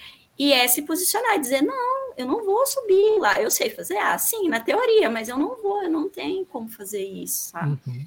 E, e né, eu estou usando esse exemplo do cabo de luz, já aconteceu esse pedido para mim. E eu falei: não, mas acontece em. em é, é mexer em quadro, são coisas assim que que não é a nossa. Nós não, não estamos ali para fazer aquilo, nós não, não podemos, né? Não pode, é ilegal. E, mas existem uns pedidos assim que rola, que eu sei. e a gente precisa dizer não, entendeu? Falar, não, meu amigo, minha amiga, não dá para fazer isso, né? E é isso, assim, eles precisam conhecer, algumas pessoas precisam conhecer. Você quer me contratar enquanto espaço... iluminador e eletricista? Aí é outra história, outro preço. É, se você tiver essa habilidade e, né, e for habilitado de fato para fazer isso, beleza. Aí você faz. Senão, não. Ainda mais no caso, quando tem um espaço, o espaço tem um técnico responsável, né? Pela estrutura ali, para fazer esse trabalho, que sabe dos canais, sabe até das gambiarras do teatro, né? É, é para a segurança da, da, do iluminador. Mas eu digo assim, às vezes em espaço alternativo mesmo, né? Ah, numa praça, vai ter um evento, aí contrata o iluminador, aí a estrutura, tudo isso, assim, você tem que saber, você tem que saber, assim, o que, que é que o iluminador faz, ou, o próprio técnico faz, né? Enfim. Eu entendo o que a Priscila fala, é justamente isso, é, é, é aquela coisa que a gente falou, né? Que o próprio técnico que é o iluminador, né? Às vezes, porque ele leva o equipamento todo e no final ele tá ali fazendo a iluminação do trabalho. É, só voltando naquilo que a gente estava falando da remuneração, né? É, a Cassiane falou muito bem o que a minha realidade, né? Eu venho do teatro de grupo, o Fernando também, então a gente, dentro do trabalho, enfim, do projeto, o nosso cachê é o mesmo cachê do ator, do diretor, enfim, e a gente trabalha dentro dessa perspectiva, né? Um ganha 50 centavos, o outro ganha também. Então, nos trabalhos que eu fiz para dança, né, é, foram um cachê assim, eu digo que irrisório, porque fui no dia e, e, manipulei a luz, entende? Não teve essa coisa de, de criar realmente, né? Então, a minha experiência é mais com teatro de grupo. É isso. Aqui em Alta Floresta tem uma, uma outra situação assim, ah, beleza, a gente, enquanto teatreiro de grupo, a gente está produzindo as coisas que a gente faz, né? Em algumas vezes, é, a gente, por exemplo, a gente teve o último espetáculo que a gente estreou, que é o Criando Asas, em que eu, eu sou músico, ator. Ah, esse eu não trabalhei na luz por uma questão de, ó, a gente pegou e dividiu as funções, né? E, e a luz ficou para outra pessoa do grupo. É, então, assim, a gente produziu com recursos próprios esse, né? E estreou esse trabalho. Então, assim, agora a gente tem um produto que a gente comercializa, né? Inclusive é uma coisa que às vezes a gente tem um problema de falar, né? Enquanto artista, que é falar de comercializar o nosso produto. É arte, é arte. É produzido é, para satisfazer um, um, um, um, sei lá, esse, esse, essa vontade humana e que é feito para causar um sentimento em quem está assistindo. Sim, mas a gente vive numa lógica capitalista. A gente precisa é, cobrar dinheiro para que as pessoas assistam esse produto. Assim, nós produzindo o nosso trabalho. É, e da mesma forma, é, no estúdio de dança, né, que a, a Cassiane, que é a minha esposa que está aqui na, nos comentários, que ela tem um estúdio de dança e que a gente, é, é, a gente produz os nossos espetáculos, né. É, ah, beleza. E aí, o que, que acontece? Eu sou o produtor, eu sou o iluminador, e ela é a diretora, e ela é a coreógrafa. Então, assim, é, é enquanto a gente está produzindo aquilo que a gente, onde a gente trabalha, a gente está tá criando a plataforma para a gente poder pisar em cima dela e começar a construir a, a, a, arte que a, gente, que a gente quer e que a gente gosta. Né? Mas que pensar que, ah, beleza, a gente vai ter. A gente está meio que, sabe assim, a gente está criando a partir do, do, do ar rarefeito aqui. Porque a partir disso é que a gente tem a esperança de que haja é, é, produtores que queiram é, fazer isso para que a gente possa não ter que, que, assumir todas essas funções, sabe? E não, não, eu quero fazer, eu quero iluminar, então beleza, então eu vou, o meu trabalho vai ser acompanhar as reuniões, vai ser ver o que a gente vai produzir e aí eu vou te entregar o projeto de luz, sabe? É, e beleza, eu, o sonho, eu acho que o sonho de todo mundo que está que tá na luz é isso, né? É, é, poder, é poder fazer aquilo que, que, que é a criação, é poder criar, né? Porque é legal, a execução é um barato, operar é um barato, montar é muito legal, mas que a gente quer criar, né? E precisa ter essa sensibilidade de quem já está nas produções, de quem já tem suas companhias, e a gente precisa dessa sensibilidade das pessoas de conhecerem o que é o trabalho de iluminação, para que a gente possa é, é, é, criar. Né? Que ah, a luz não é só um, Não é só para que o pessoal não fique no escuro. É a luz é parte da história. A luz vai intensificar o poder dessas obras. Né? Gente, e ó, vocês falaram um pouco desse processo de formação, né? É, principalmente aí em Cuiabá, que a gente sabe que tem a MT, que não é mais MT. Fala de novo para mim, Priscila, por favor. Agora é, um, é uma graduação em iluminação cênica? Hum, exatamente, é um curso tecnológico, né, de grau superior, e ela é da Universidade Estadual, né, E aí, no curso, né, o curso de teatro, tecnólogo em teatro, nós temos sete ênfases aqui no curso, uma delas é a iluminação cênica, né? E aí tem atuação, sonoplastia, direção, cenário figurino, dramaturgia, né? São sete ênfases.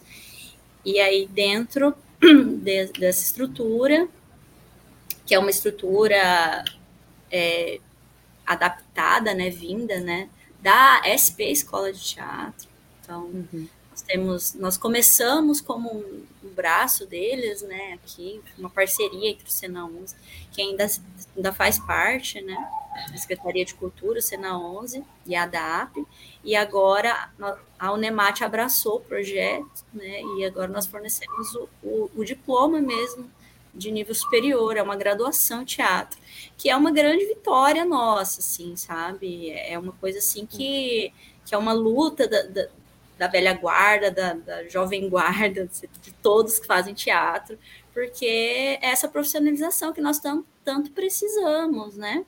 Nós temos uhum. poucos teatros aqui, mas é, nenhuma formação, sabe? Eram sempre esses cursos assim à distância, sempre presenciais. A galera que queria mesmo ia ia para o interior. E aí e aí ficava nessa, mas presencial, com aula todo dia. É uma grande vitória, assim, que nós estamos ainda lutando para mantê-la, né? É a luta constante. Mas eu fico Sim. muito feliz de fazer parte, né? Eu fui aluna e agora eu também dou aula lá, fico muito feliz, assim. E o diploma, quando você recebe ele, você é graduado em teatro, teatro. com ênfase em ou é teatro geral? Não, teatro com ênfase. Com ênfase em iluminação. É, exatamente. Olha. É o único do país, pelo jeito, né? É. Assim, é o único. Prime... Primeiro. É, a nível superior? Único. É. É, nível superior. Uau! Primeiro e quanto tempo é, é, a duração? Por exemplo, se eu entrar e escolher a ênfase da área de iluminação, quanto tempo é o curso? É o mesmo tempo para todas as ênfases, né? Dois anos. Dois anos. Porque ele é tecnólogo, né? É, exatamente. Nossa, Ai. gente, mantém, mantém, cresce. Eu tô na dúvida, é tecnólogo, tecnológico, me é, fugiu é, a nomenclatura. Eu acho, que a, a nomenclatura para a pessoa tecno... é tecnólogo, né? É, tecnológico é, já é a universidade em si, né? É porque tem aquela coisa de estricto senso e não sei das quantas, porque é, um, é uma coisa é, mais... É, eu tô, eu tô aqui pensando aqui. É. Mas é, é isso, é, é grau de né? nível superior, isso é. É uma coisa grande. Tipo, eu fico morrendo de vontade para aquilo, né? Ah, eu adoraria. Karina, poder... me socorre aí.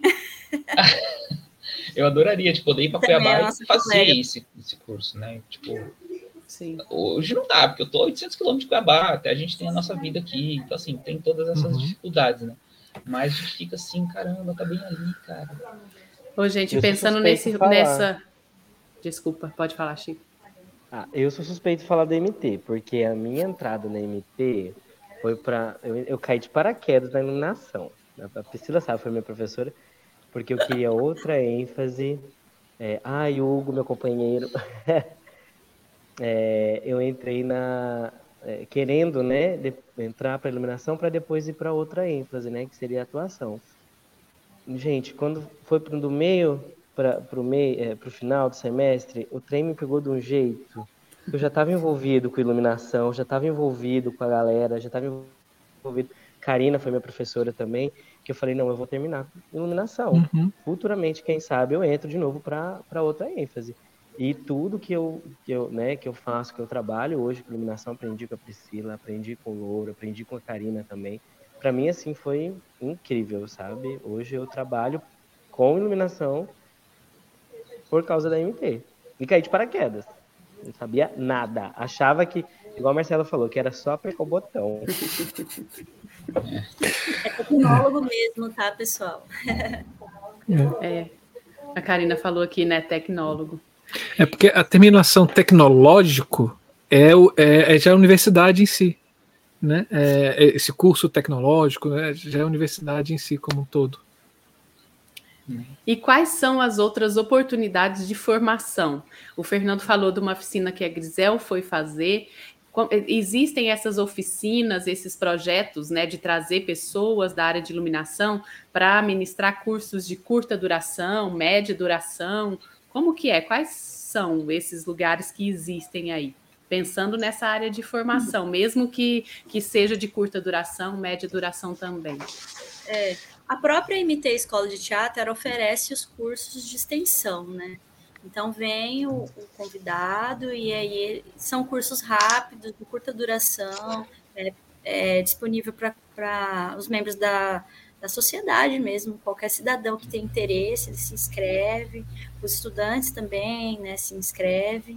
Tem é, essa modalidade e tem também, assim, dentro da, dos editais públicos, né, eu fui uma dessas pessoas que saiu pelo estado oferecendo alguns cursos em alguns municípios né? Nós inventamos lá esse curso de iluminação e sonoplastia e fomos para para Sorriso, por exemplo, né, que foi uma das cidades Sorriso. que Então existe é, existe no meu conhecimento assim, né?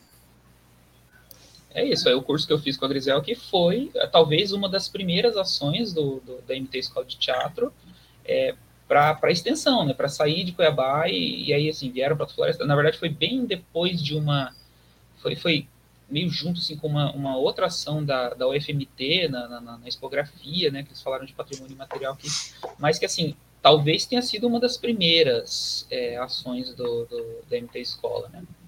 E assim foi o que o que me despertou para isso, né? E beleza, eu até tentei aqui, ah, beleza, vamos tentar fazer o pessoal daqui da cidade gostar de luz também e tal. Aí a gente tinha os projetos de, de ponto de cultura no TEAF, ah, vamos fazer uma oficina de luz aqui, beleza. Aí dava lá é, três, quatro inscritos. Aí eu já ficava contentaço, assim, porque, uau, quatro pessoas aqui da cidade estão interessadas em luz, né? Mas que assim, é, é, é a pessoa se inscrever, a pessoa participar, a pessoa ter interesse, são, são muitas, muitas, muitas peneiras, né?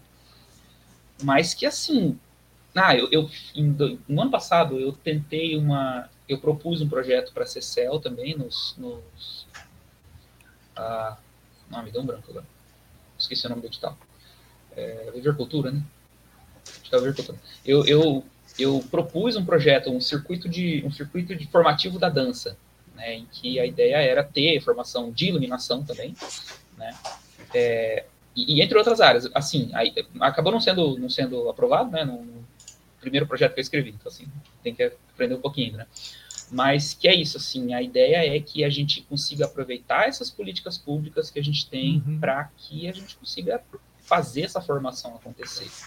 É, aqui em Alto Floresta, por muito tempo, a gente ficou muito buscando a validação da academia, e às vezes até esquecendo essa história de 35 anos que a gente tem com o teatro aqui em Alto Floresta, né? Então, é, é, isso fez com que é recente, inclusive, essa inflexão né, da galera de pensar, ó, beleza, a academia é legal, mas olha o que a gente já tem feito há tantos anos, né?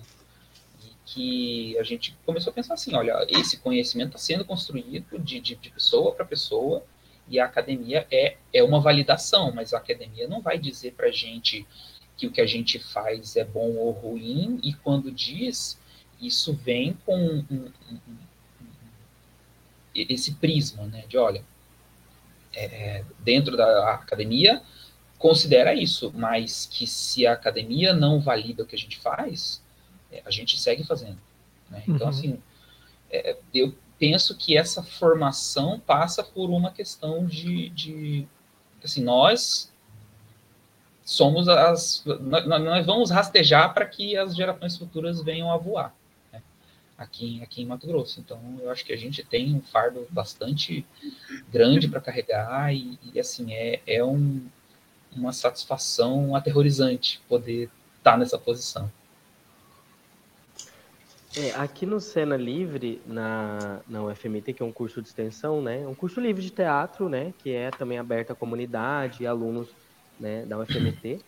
É, tem, né, eu como um oficineiro formador, né, que às vezes dou oficinas, porque o intuito lá é mais corpo, atuação, dramaturgia, né, e sempre quando abre um espaço é, da oficina para todo mundo. E, é, e, eu vejo assim que a galera que é, né, do coletivo, do curso de extensão, eles têm uma grande participação, né, nas oficinas, né, que eu sempre trago para eles uma oficina de equipamentos não convencionais, né, de, de acesso, de fácil montagem, é, para às vezes até né, uma produçãozinha ou outra que eles conseguem deslocar uma luz né, para algum espaço alternativo. Eu sempre tento fazer oficina para eles é, com, com essa visão, assim, que eles consigam ter a luz e não se frustrar de não ter a luz, só ter a luz no, no palco, no teatro e ver outras possibilidades da luz para eles trabalharem, né? E o Matchup, né, Pri, que teve a primeira edição, o Matchup é de, iluminação, de iluminação cênica, que a gente participou, a Pri deu oficina, é, eu dei oficina de, é, é, de início da iluminação, né? Uma pinceladazinha, que até o Louro que propôs, né? Junto com o Espaço Roda, que foi bem bacana o encontro, teve bastante coisa, veio o Horse para cá, né, de Goiânia, para dar uma palestra, foi bem bacana, assim. É. Tem essas iniciativas, assim, né, que partem dos grupos, que partem dos interessados, né, que somos nós, assim, de às vezes, vamos fazer um encontro, vamos tentar, né, uma oficina, a gente tenta viabilizar de alguma forma, né? E vai acontecendo, é, é a formiguinha que está que tá ali.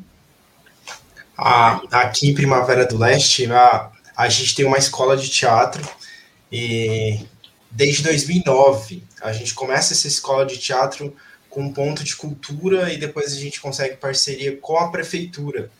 E essa escola de teatro, ela tem uma vertente pedagógica, né, de trabalhar o teatro é, em, em, suas várias áreas técnicas, mas como uma ferramenta sociocultural mesmo.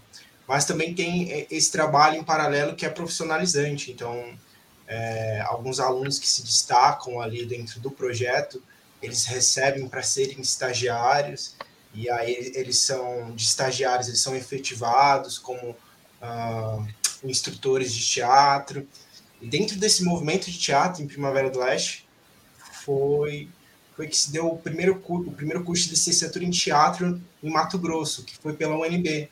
Foi uma parceria da UNB em Primavera do Leste, que eles trouxeram a Universidade de Brasília com um curso de teatro pela Universidade Aberta do Brasil.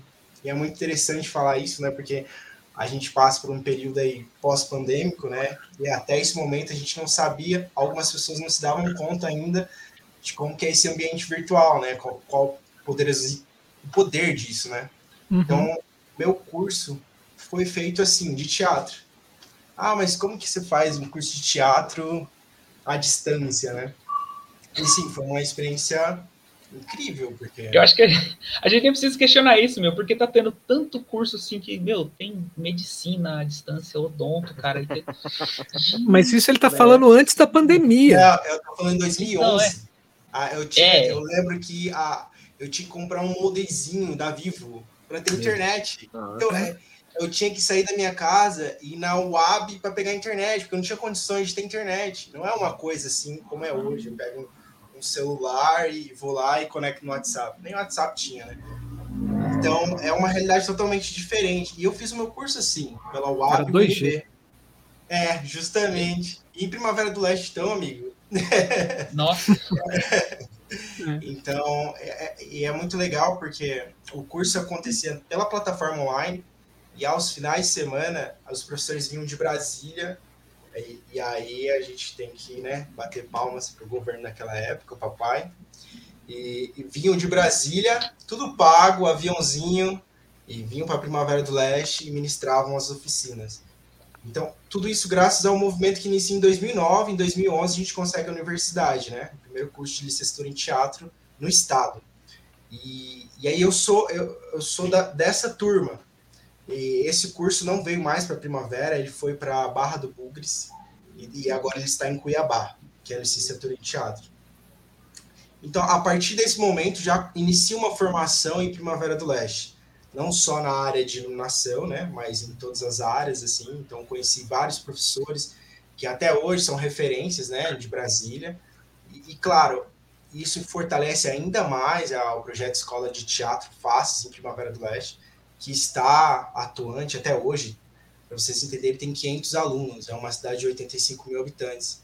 Em um momento, em 2017, a 1% da população fazia teatro. Isso é.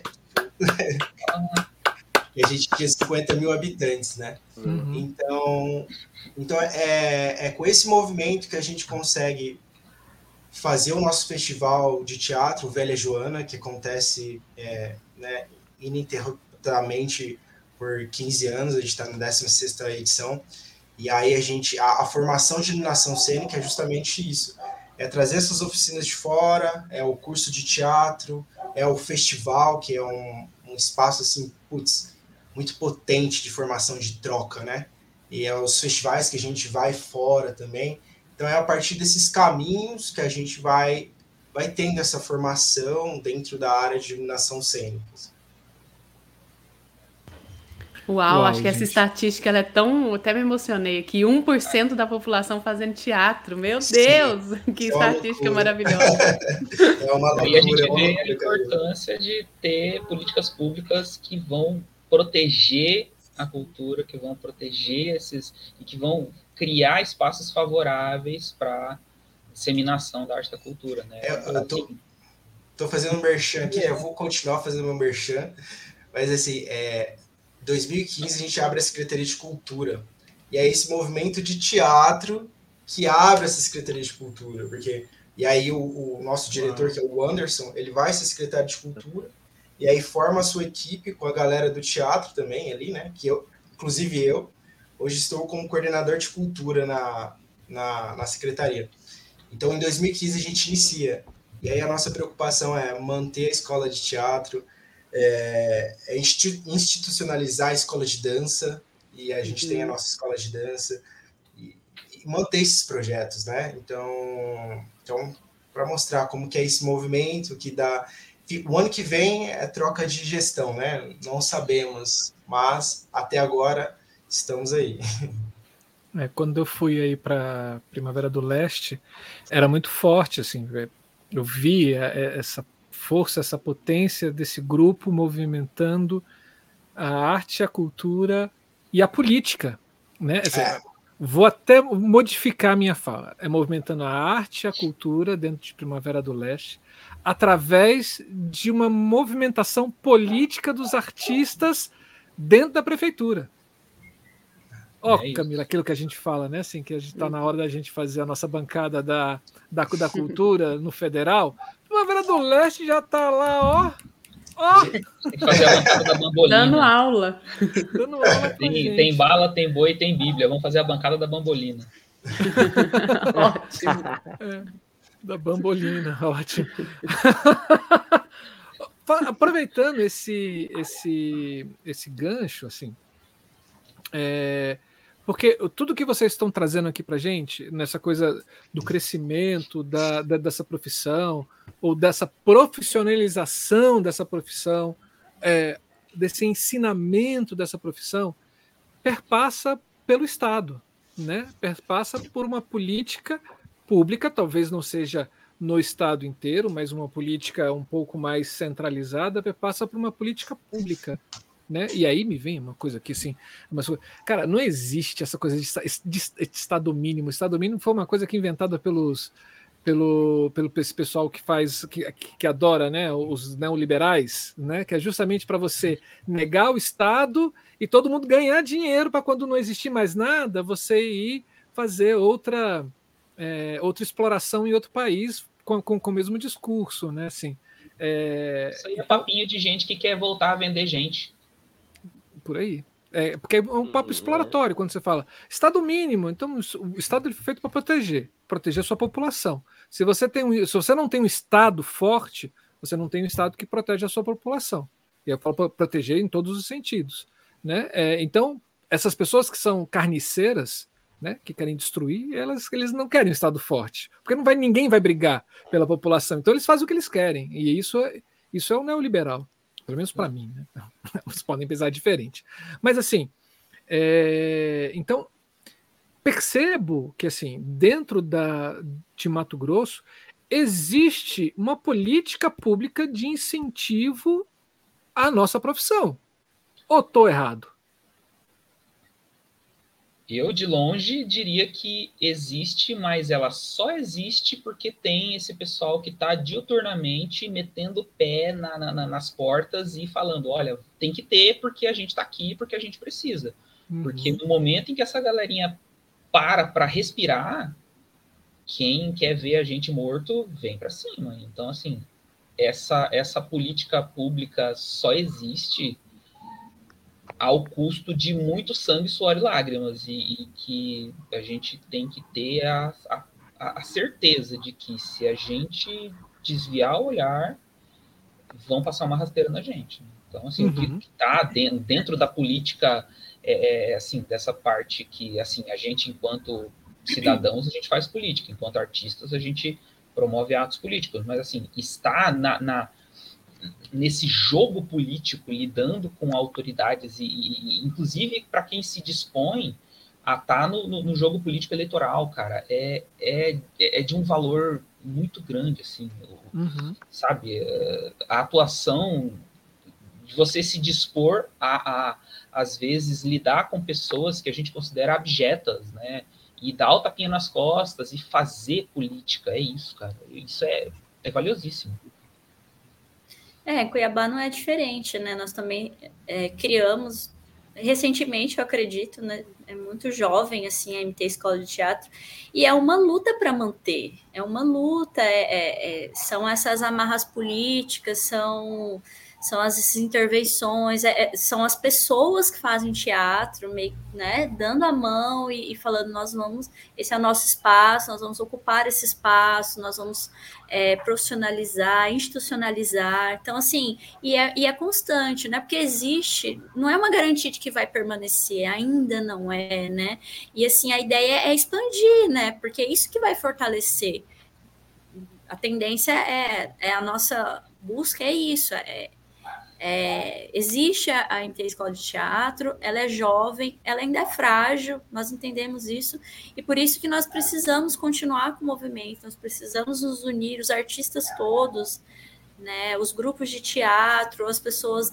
de toda a classe artística, não só do teatro, da música, da dança, enfim, de, de todos os segmentos mesmo, para criar, né, a ideia, a ideia é não ser só a MT Escola de Teatro, mas a MT Escola de Dança, de Música, de enfim, para que cresça, para que tenhamos mais artistas e pessoas engajadas no movimento, inclusive politicamente, principalmente, né?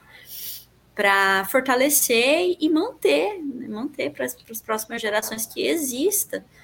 Acho que é, é fazer com que nós sejamos vistos, lembrados, considerados, colocar realmente representantes lá que, que vão fazer a diferença para a nossa categoria, nós precisamos disso, nós queremos viver de arte, nós não queremos apenas sobreviver ou encarar como um bico ou como um hobby, não é essa ideia, a gente quer viver mesmo, e viver bem, dignamente, sabe? É essa a nossa luta aqui, né? Por isso Sim. nós estamos aqui, inclusive, creio eu.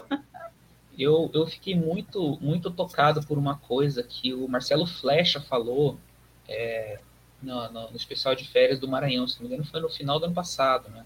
Uhum. Que é identidade, cara. A gente precisa construir essa identidade e, e, e, sabe assim, é o que a gente já faz, mas a gente tem que levar isso como um compromisso para a vida, né? E, e, sabe, é, é, o que parafraseando um, um, um, barbudinho lá de outrora, artistas do mundo univos,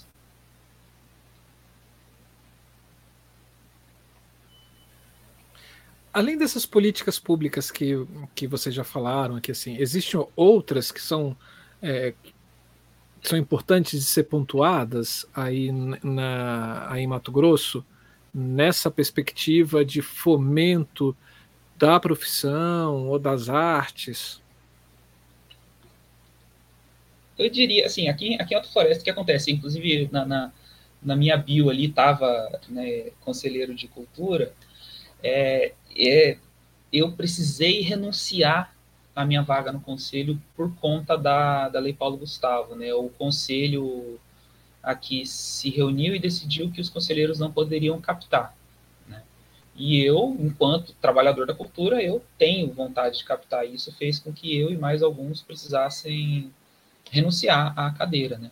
Uhum. Mas que o que está acontecendo aqui atualmente é isso, a, a, a, cultura, a cultura que no nível municipal está implantando a, a Lei Paulo Gustavo, né, que são recursos federais, é, tem uma lei de incentivo à cultura que é antiga aqui na cidade, né, que foi fruto de muita luta política, principalmente do pessoal do teatro experimental, né, do, do, do saudoso fundador do, do, Teatro Experimental Agostinho Zinotto e da Elisa Gomes. É, a Elisa ocupou o cargo de vereadora durante vários mandatos, né, inclusive ela está à frente da Secretaria de, de, de Cultura hoje. Então, assim, essa lei ela ficou meio abandonada um tempo, né, a gestão que estava na época não, não, valorizava a cultura, mas agora ela está sendo, ela tá sendo é, é, reformulada para voltar à atividade. Então, assim, isso é um grande passo aqui no nível municipal, né, que essa lei vai voltar a existir. No entanto, isso também passa por conscientizar artistas, trabalhadoras, trabalhadores da cultura, né, a gente, é, a gente acabou criando uma coisa assim de não falar só em artista, né, quando a gente quer falar da cultura. Porque nem todo mundo se considera artista, uhum. né? Às vezes a pessoa trabalha no, no, na cadeia produtiva da cultura, mas ela não se considera artista. Então a gente fala, né, pessoa que trabalha, pessoa da cultura. E é isso, assim, de conscientizar essas pessoas de que o Estado, enquanto poder público, não vai fazer tudo por nós, não vai chegar lá, olha, estamos contratando e vai pagar a gente depois do serviço prestado. Mas que em algum momento é, o, o, o, Estado percebeu, e isso é uma coisa talvez inata a, ao setor cultural, que é o Estado não é produtor cultural, o Estado vai terceirizar essa função para que produtoras e produtores façam essa produção, né? E que para isso você precisa de gente que está propondo o projeto, você precisa, que não necessariamente é a mesma pessoa que, que vai produzir esse, esse empreendimento cultural, que não necessariamente é a mesma pessoa que vai trabalhar nesse empreendimento cultural, então, mostrar para essas pessoas que estão na, na, na, cadeia produtiva de que, olha, existem essas funções. Enquanto a gente não consegue especializar, você que é artista, que é artista plástico, que tal é, aprender a propor projeto? Que tal aprender a produzir essa mostra de, de, de, arte que você quer ver acontecer? Então, que isso tem sido uma, uma coisa que começou, que talvez tenha se intensificado, assim, aí eu falo da, da minha pouca experiência com, com, com o setor, mas que talvez tenha se intensificado depois da Lei Aldir Blanc, né? Mas que mostrar para as pessoas que elas precisam. Não, você não precisa fazer de tudo o tempo todo. É lindo quando a gente consegue fazer só aquilo que a gente gosta, mas tem hora que a gente precisa é, é, pavimentar a estrada que a gente quer percorrer, né? Então, assim, olha, vamos, vamos conversar aqui, porque às vezes você tem uma aptidão para produção, você tem uma aptidão para escrever projeto, vamos conversar aqui porque a gente consegue fazer isso aqui acontecer, né? E isso tem sido, eu não diria, não diria que é um empecilho, mas é um grande desafio falar com as pessoas aqui da região e mostrar para eles, olha, isso passa por que nós construamos as condições para que a gente possa fazer arte também. Né? E no uhum. nível estadual, eu acho que é isso que está posto, né? A gente tem uma, uma, uma CCL muito atuante, graças a pessoas maravilhosas que estão lá e que, e que não desgrudam disso, né?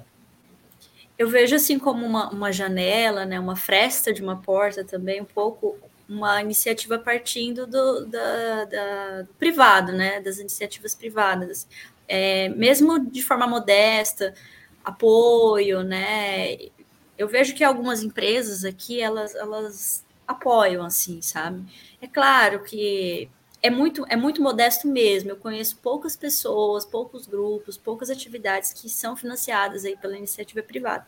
Mas elas existem, assim, é, de forma bem ainda.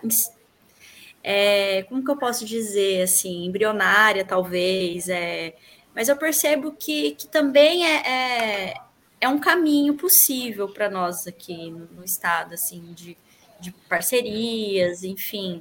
Nós fazemos muito assim com aquelas pessoas, né? Ah, eu conheço o dono de tal lugar que vai ajudar isso. Mas eu acho que, eu acho não, eu sei que existem outras formas de captar recurso que, que vem por esse lado, que, que é forte aqui no estado de Mato Grosso, um dos estados mais ricos do Brasil, graças a Deus, mas que precisa ter também o dinheiro revertido para a cultura, para a arte. Né? E uhum. aí também é importante estudar esse lado, né? Que eu acho que pode ser também uma grande ferramenta no, nossa. Nós, nós devemos tomar posse dela também, sabe? Fazer parcerias, enfim, em busca de captar esses recursos que eu sei que eles existem. Aí eles estão direcionados talvez para outros lugares, mas que eu acho que é, é uma possibilidade, assim, sabe? Pensando no futuro, espero que próximo, sabe? Que haja mais participação é, sobre isso eu tenho um, uma, um, relato aqui também. Enquanto, enquanto produtor, é, a, o espetáculo de final de ano do, do, do estúdio de dança, a gente precisava captar para poder fazer ele acontecer. Então a gente pensava assim, ah não, mas eu não quero fazer como outras, assim, outras pessoas que buscam patrocínio fazem, que é você chegar lá com um ofício e pedir um dinheirinho para colocar o logotipo da empresa junto com outros 40 logotipos numa parte de baixo de um, de um cartaz. Então, ah, beleza, fiz um plano de marketing, falei, ó, sua marca vai aparecer aqui, aqui, aqui, aqui. Beleza, fez sucesso. É, veio a pandemia, veio a eleição do desgraçado do Bolsonaro e a galera deu uma virada na chave.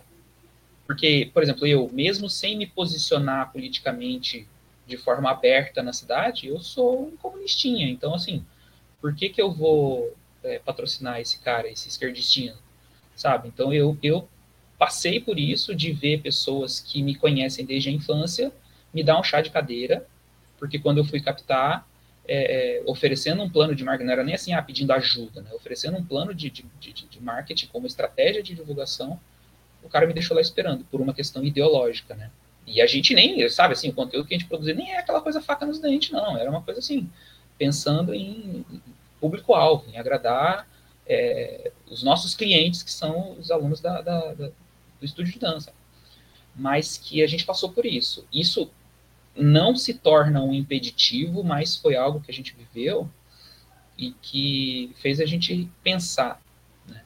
Então, é, é como abordar pessoas que, igual a gente está numa região que é muito conservadora, a gente está num estado que, que, que tem muita gente com pensamento reacionário e que isso afeta a forma como a gente vai, vai conversar com essas pessoas para captar recursos também. Né? A iniciativa privada é uma coisa muito boa, mas que a gente precisa é, saber como conversar com, com, com esse nicho para que não haja eventualmente uma, uma decepção de que, ah, não, beleza, eu vim aqui, mas ninguém quer me ajudar. Então, assim, é, é, isso também passa, isso também é uma, uma situação que precisa de formação continuada. Né? E eu tenho uma percepção que aí eu quero compartilhar com vocês e para ver, né, se eu estou muito equivocada, que é eu moro no interior de Minas. Minas é um estado extremamente grande, também como Mato Grosso, né? E eu moro no Triângulo Mineiro, que é uma região muito rica que é uma região majoritariamente é, agropecuária, né? Que ela, é, essa riqueza vem daí, e a gente tem uma influência muito grande do estado de Goiás, do estado de São Paulo e do estado do Mato Grosso do Sul. Então fica uma mistura assim. Quando eu vou para BH e vou para o norte de Minas ou para o sul de Minas, eu tenho um estranhamento cultural dentro do meu próprio estado, né? E eu vejo aqui nessa região que tem uma cada vez mais está se afirmando uma cultura que é da, das, das festas agropecuárias e dessa indústria da música sertaneja. E, e, eu vejo que tem pouquíssima diversidade cultural, de reconhecimento da população de que é diversi de que a cultura é isso e só isso basta, sabe? Que essa diversidade cultural ela acontece muito mais nas capitais é, do que a, né, aqui. E aí a, minha pergunta, né, primeiro é se essa sensação minha, ela, ela, porque eu penso Mato Grosso, como vocês falaram, é uma região muito rica e também tem essa cultura agropecuária fortíssima, né? É o que sustenta o estado. E, e como que é isso? É porque me preocupa muito isso. Tá tudo bem existir as, as festas agropecuárias, existir, né, a, a, a, quem goste da música sertanejo, mas eu não quero morar numa cidade que só tem, eu só, enquanto escolha de, de quais shows eu vou assistir, eu só tenho isso de opção. E eu estou falando aqui de Uberlândia, é real. Eu consigo assistir um ou outro show que não seja sertanejo. Mas, assim, se eu quiser assistir sertanejo, durante 30 dias eu tenho opções de 20 shows.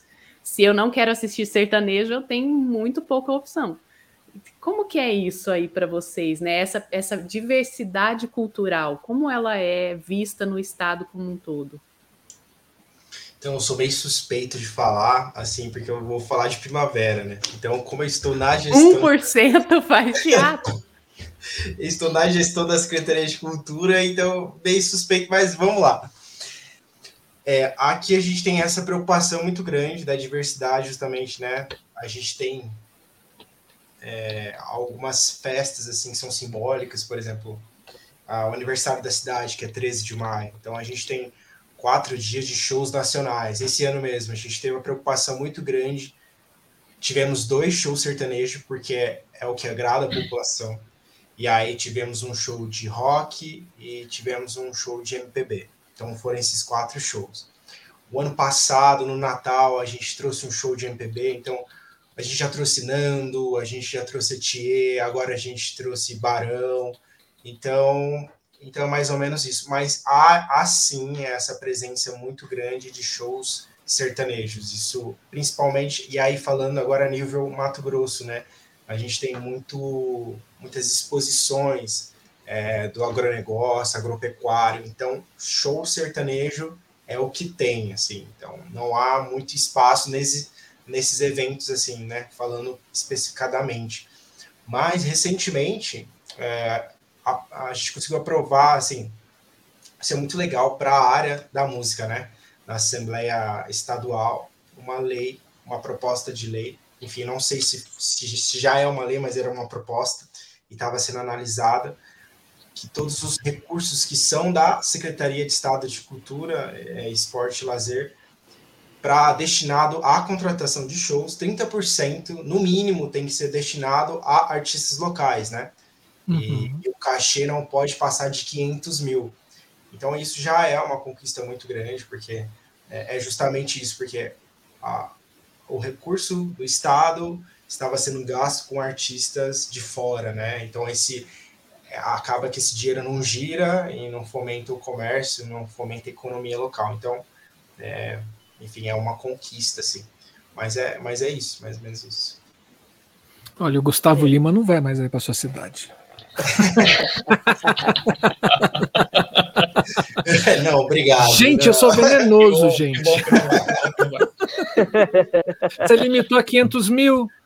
Olha só, 500 mil, 500 gente, mil, ele não é vai se subornar. A... Aqui em Cuiabá está é, então, tendo uma grande variedade de algumas coisas, né? Aqui está tá tendo festivais, né?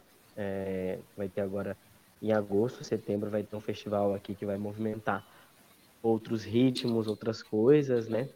É, é, tem bastante a questão também do, do, que é forte aqui, né, Cuiabá, os grupos de Siriri, e, e, que sempre estão é, apresentando, sempre quando tem alguma apresentação nos teatros, né, ou algum evento da, né, é, do estado, algum evento do município, convidam né, esses grupos para estar tá apresentando, para estar tá participando. Está tendo até uma movimentação boa. Né? Não sei se também é minha bolha, gente, porque minha bolha não está vendo só o sertanejo, mas eu acho que, para mim, porque tem a exposição, né? Teve, teve recente, né? Teve comentários aí que foi é, é, tão, tão né, rentável quanto foi nas anteriores, para quem promoveu o evento. Mas dentro da minha bolha tá, tá tudo certo, por enquanto. É, aqui tá tendo Expo Agro ainda aí, né? Cuiabá. Tá. Teve recente, então, que não foi lá aquelas coisas, mas, né? É. Aqui em Alta Floresta tá... tinha a Expo Alta, que era um evento assim gigante, era, né? Eu acho que em Minas chama de pecuária, né, o evento. É agropecuário. É, é então aqui aqui é a exposição, né? Então, assim, a cidade tem, ainda existe lá o parque de exposições, que é o, o, o, o, lugar onde se realizava a exposição. Então, ah, beleza, era aquela coisa de maquinário, de as empresas montavam Até o nome é brega, lá. Né? Então, aquilo. E assim, eu acho que isso é meio. Oi? Eu tô aqui ainda não? Deu uma travada. Tá, tá sim, pode falar. Ah, tá. Então, assim, é, tem essa coisa, né, que é meio que um estereótipo geral, né, de tipo, ah, o maquinário, as empresas fazendo negócio ali e tal. Aqui parou. Aqui não tem mais. Eu não sei dizer a partir de. Ficou um tempo sem, aí teve uma, uns produtores independentes que tentaram ressignificar essa festa.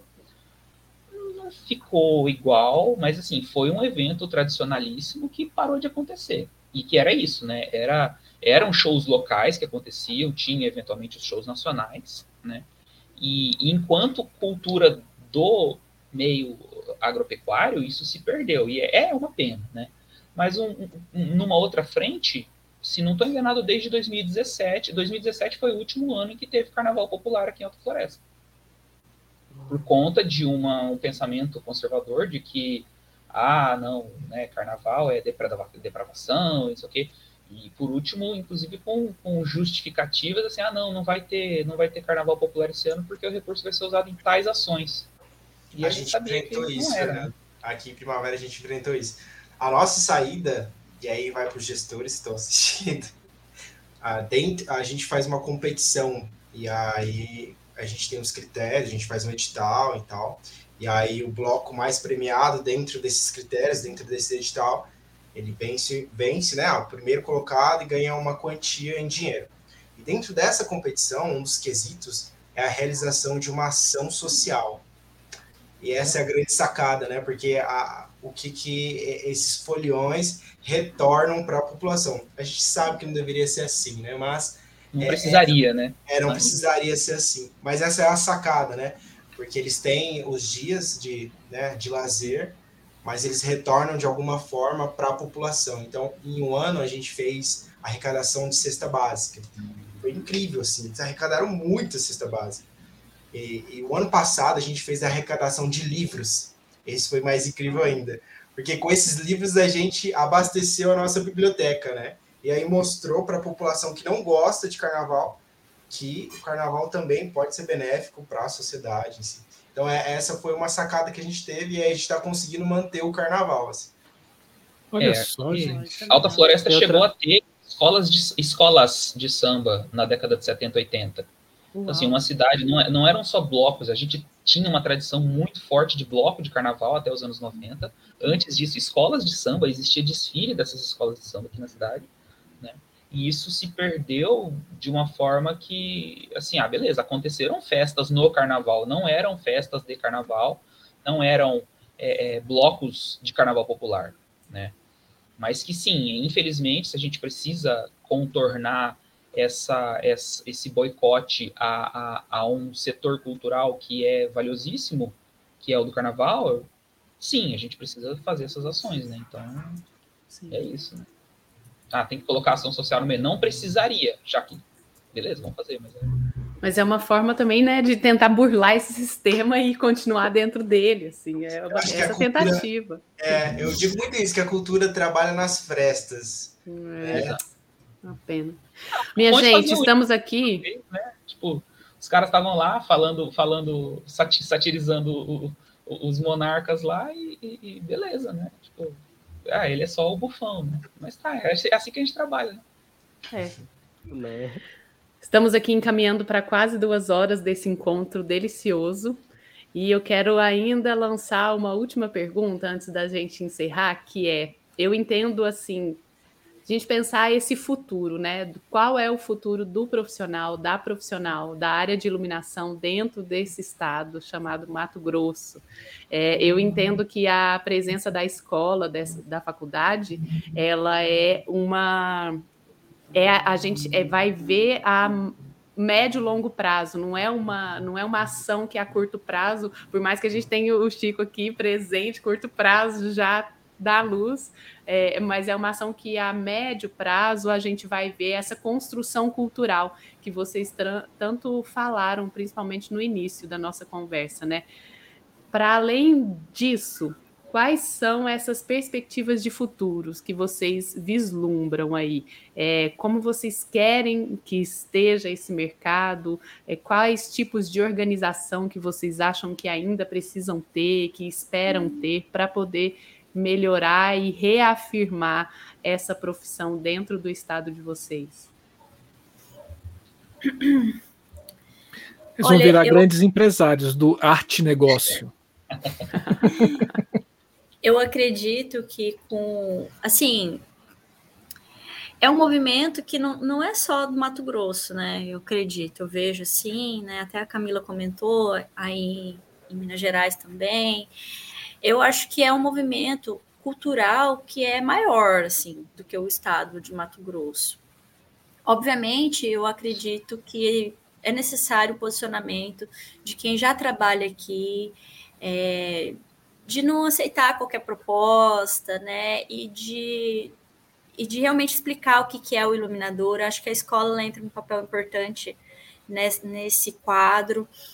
E eu acredito que o iluminador ele cresce junto com a arte, junto com a cultura, com o teatro. E é, as produções teatrais, artísticas aqui no estado, elas têm crescido. Eu, eu percebo isso, né? nos últimos anos, desde que eu me inseri aqui no, na capital, aqui em Cuiabá, que eu vim para cá, que eu comecei a trabalhar com teatro, eu percebo que, que nós estamos.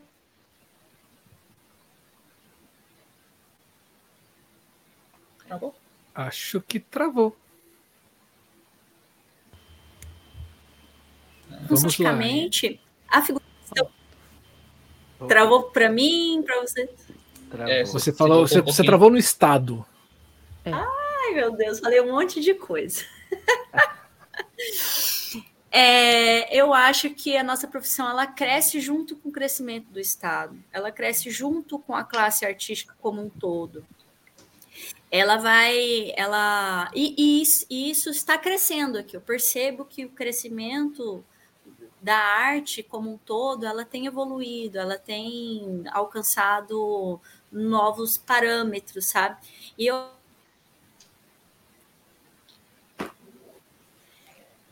Isso é, isso é sabotagem. Também acho. Acontece são, nas melhores internets. São os conservadores da internet. É isso. Um... Calma, Priscila. Eu acho que não é para eu falar. Você está sendo sabotado, ninguém assim, vai te calar.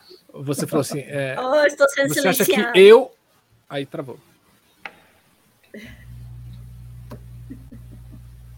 Que Segue, que mulher. Vai, tá, eu, tá tô, eu, não sei se eu tô, se eu tô, se eu não tô. Eu tô Ah, não, você tá. Agora voltou. É, o meu discurso é esse, né? Que, que a figura do iluminador ela, ela cresce com, com os demais, né? É, é, é o coletivo, é a unidade, é o campo uhum. da arte que está em expansão aqui. O Estado está crescendo em vários setores, e é natural que a nossa figura seja cada vez mais requisitada e é uma necessidade que os profissionais se posicionem com relação à sua função, com relação a, a toda essa cadeia de emprego que nós geramos, né, que nós, a qual nós estamos inseridos. Então, eu acredito, eu, eu sou muito positiva, assim, sabe? Eu tenho uma perspectiva muito positiva. Eu acredito que nós estamos caminhando e e, e, estamos crescendo, assim, sabe? Eu vejo de uma forma muito boa, né? A, a escola, a permanência dela, é, e os profissionais trabalhando, né? Eu digo por mim mesma. Antes era só o teatro, agora eu, eu recebo convite para trabalhar em outras áreas também, shows, eventos, enfim. Então eu acredito que é uma questão de tempo, de, de posicionamento, que as coisas vão vão para frente. Eu sou muito positiva nesse ponto. Eu, eu, eu milito bastante, assim, eu falo, venham fazer curso de iluminação, porque vai ter trabalho, assim, sabe? Eu acredito nisso. Muito bom. Eu concordo com, com o posicionamento da, da Priscila em gênero, número e grau. E acrescento o seguinte: para além da, da gente é, trabalhar no nosso específico, no nosso nicho, né, que é a iluminação, eu acho que isso passa por, por uma necessidade enquanto, enquanto artista, enquanto trabalhador da, da, da cadeia produtiva da cultura, de mostrar para as pessoas que ainda não viram isso de que a cultura é um bom negócio. A gente viu nos últimos anos que o, o investimento estatal na cultura cresceu bastante e isso gerou números que, né, por várias fontes, a gente vê aí que, que, que, que a, a, economia criativa se iguala ao setor automobilístico, que a cultura se iguala à construção civil. Então, e assim, é, é, passa por mostrar também para o setor privado que olha aqui, ó, como é que você pode é, monetizar, como é que você pode aparecer para o seu cliente. Então, assim, ó, cola nos artistas, né? E, e, e, não só, não só assim, é, é, é importante a gente mostrar para as pessoas que estão no meio artístico que, que é um bom negócio, que é, apesar de ser complicado, difícil no começo e tudo, mas que, olha, vamos é, profissionalizar. Também mostrar para o. Ah, as políticas públicas são fundamentais, porque aquilo a gente sabe que é, nem toda forma de expressão artística é considerada útil, né? é, é, considerada ah, como um, produto, enfim, né? a, a, arte pode não atender às necessidades é, humanas no sentido imediato, mas ela atende à necessidade existencial. Então, mesmo não gerando riqueza, ela gera valor. Né? Isso é uma coisa que Tânia Farias falou quando veio aqui em Alta Floresta e que eu, eu todo, eu acho que toda vez que eu for falar disso, eu vou ter que repetir essa frase dela. Que é, é, é isso, assim, a, a, arte pode não gerar riqueza financeira, mas ela gera valor. E que a uhum. gente tem essa missão de mostrar, olha, além de ser necessária a manutenção de políticas públicas para a cultura, ela também pode ser um negócio lucrativo. Então, empresários, empresárias, cola em nós.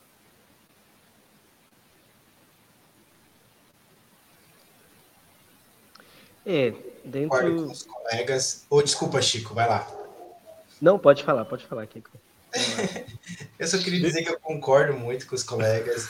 Acho que é isso e a gente cresce com a cultura, a gente cresce enquanto coletivo, né?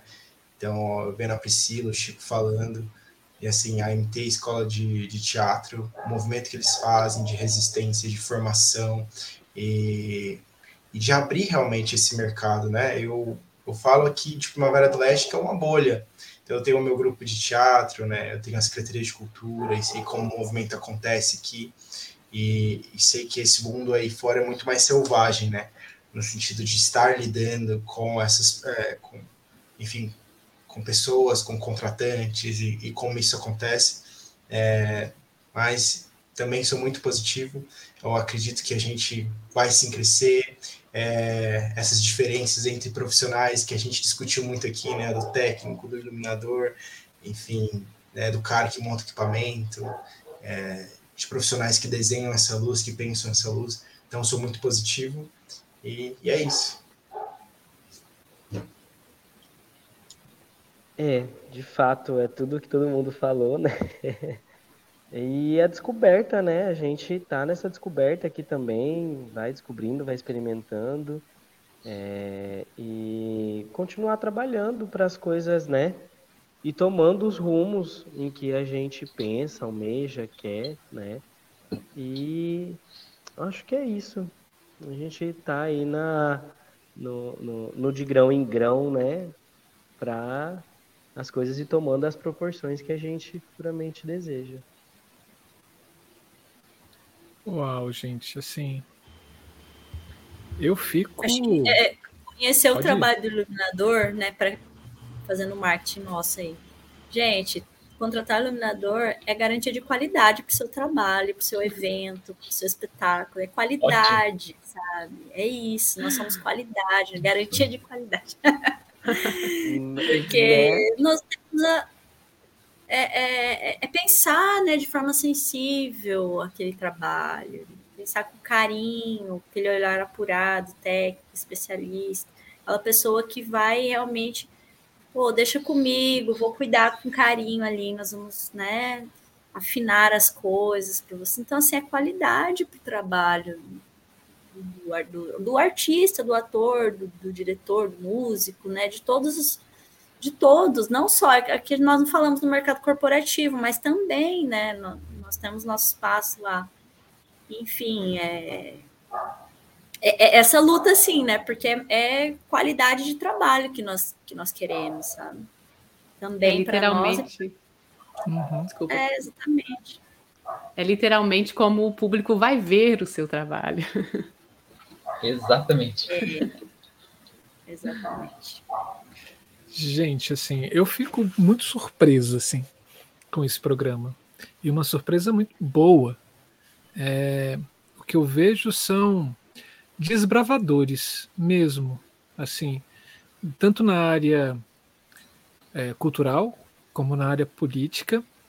Vejo vocês como uma uma um broto crescendo, assim, um broto, uma planta, né, assim, que está crescendo e se fortificando e, e, e, forte, né, nesse sentido. Ah, e, e, é muito grato ver como vocês se organizam. Talvez, aí é uma hipótese minha, e eu fico muito feliz se isso for verdade. A experiência de teatro de grupo de vocês, porque de todos os de todos os estados, Posso estar, eu posso estar enganado, Camila. Você me corrija, por favor. Mas foi o estado que mais falou de teatro de grupo. Que esse profissional está ligado a um grupo de teatro. E que como é forte esse teatro de grupo aí nesse estado. Né? Assim, não é à toa que o, o Kiko aí em, em, Primavera do Leste, com o grupo dele, né, revoluciona a, a política, a política cultural do, do estado talvez o teatro, porque o teatro foi feito para ser em grupo, né? não foi feito para ser isolado. Talvez essa experiência, essa marca que vocês têm de teatro de grupo, tenha influenciado vocês nessa construção dessa profissão dentro do Estado. Né? E aí vem é, as conquistas e as brigas para que as conquistas continuem. E, cara, eu fico muito feliz por vocês muito feliz mesmo, mesmo, mesmo, mesmo, mesmo, mesmo. Se eu pudesse, assim, eu faria um, se eu tivesse, a gente, se o da ideia luz, né, tivesse um bom patrocínio, eu pegaria todo, vamos fazer um encontro de todas essas pessoas que passaram nesse da ideia luz iluminação férias, para que a gente pudesse trocar experiências, né? Óbvio, essa coisa dá para você ir assistindo etc. Mas vocês passariam essa experiência para o restante do, do país é, de uma forma brilhante, brilhante, coesa dessa, in, dessa coisa da importância do grupo dentro da profissão. Parabéns, parabéns mesmo. Eu diria, inclusive, Marcelo e Camila, que o da Ideia Luz é um substrato para que essas, esses brotinhos cresçam, viu? Porque é, não, não adianta não. Aqui, aqui vocês têm direito a, a toda, toda a falsa modéstia possível, tá? Porque, é, de verdade, assim, é, eu, enquanto pessoa que comecei a estudar a luz sem ter contato com o meio de uma forma intensa, né, só aqui em Alto Floresta, demorou até eu conseguir sair daqui para fazer alguma coisa fora, é, eu tive que me contentar durante muito tempo com o conhecimento teórico, assistindo, vendo o que as outras pessoas estavam fazendo, até uhum. chegar uma oportunidade de eu conseguir sair da cidade para, sabe assim, para executar o, esse trabalho fora da cidade, que foi já foi uma coisa grandiosa para mim. Né? É, às vezes que eu consegui estar em Cuiabá, em Primavera, é, foi, foi, foram muito, muito boas assim. Então, é, é para quem está longe de, de, de, muita coisa, é, é, esse conteúdo que, que, que, vocês produzem é substrato para crescimento de, dessa, dessas ideias, sabe? E, e é aquilo que eu falei no começo, que você, ah, sei lá, a gente tem uma audiência, a gente não tem, a gente tem milhares de pessoas assistindo, a gente não tem milhões uhum. ainda, né? Mas que é, é, é não é, não é essa audiência é, porque é um nicho realmente, né?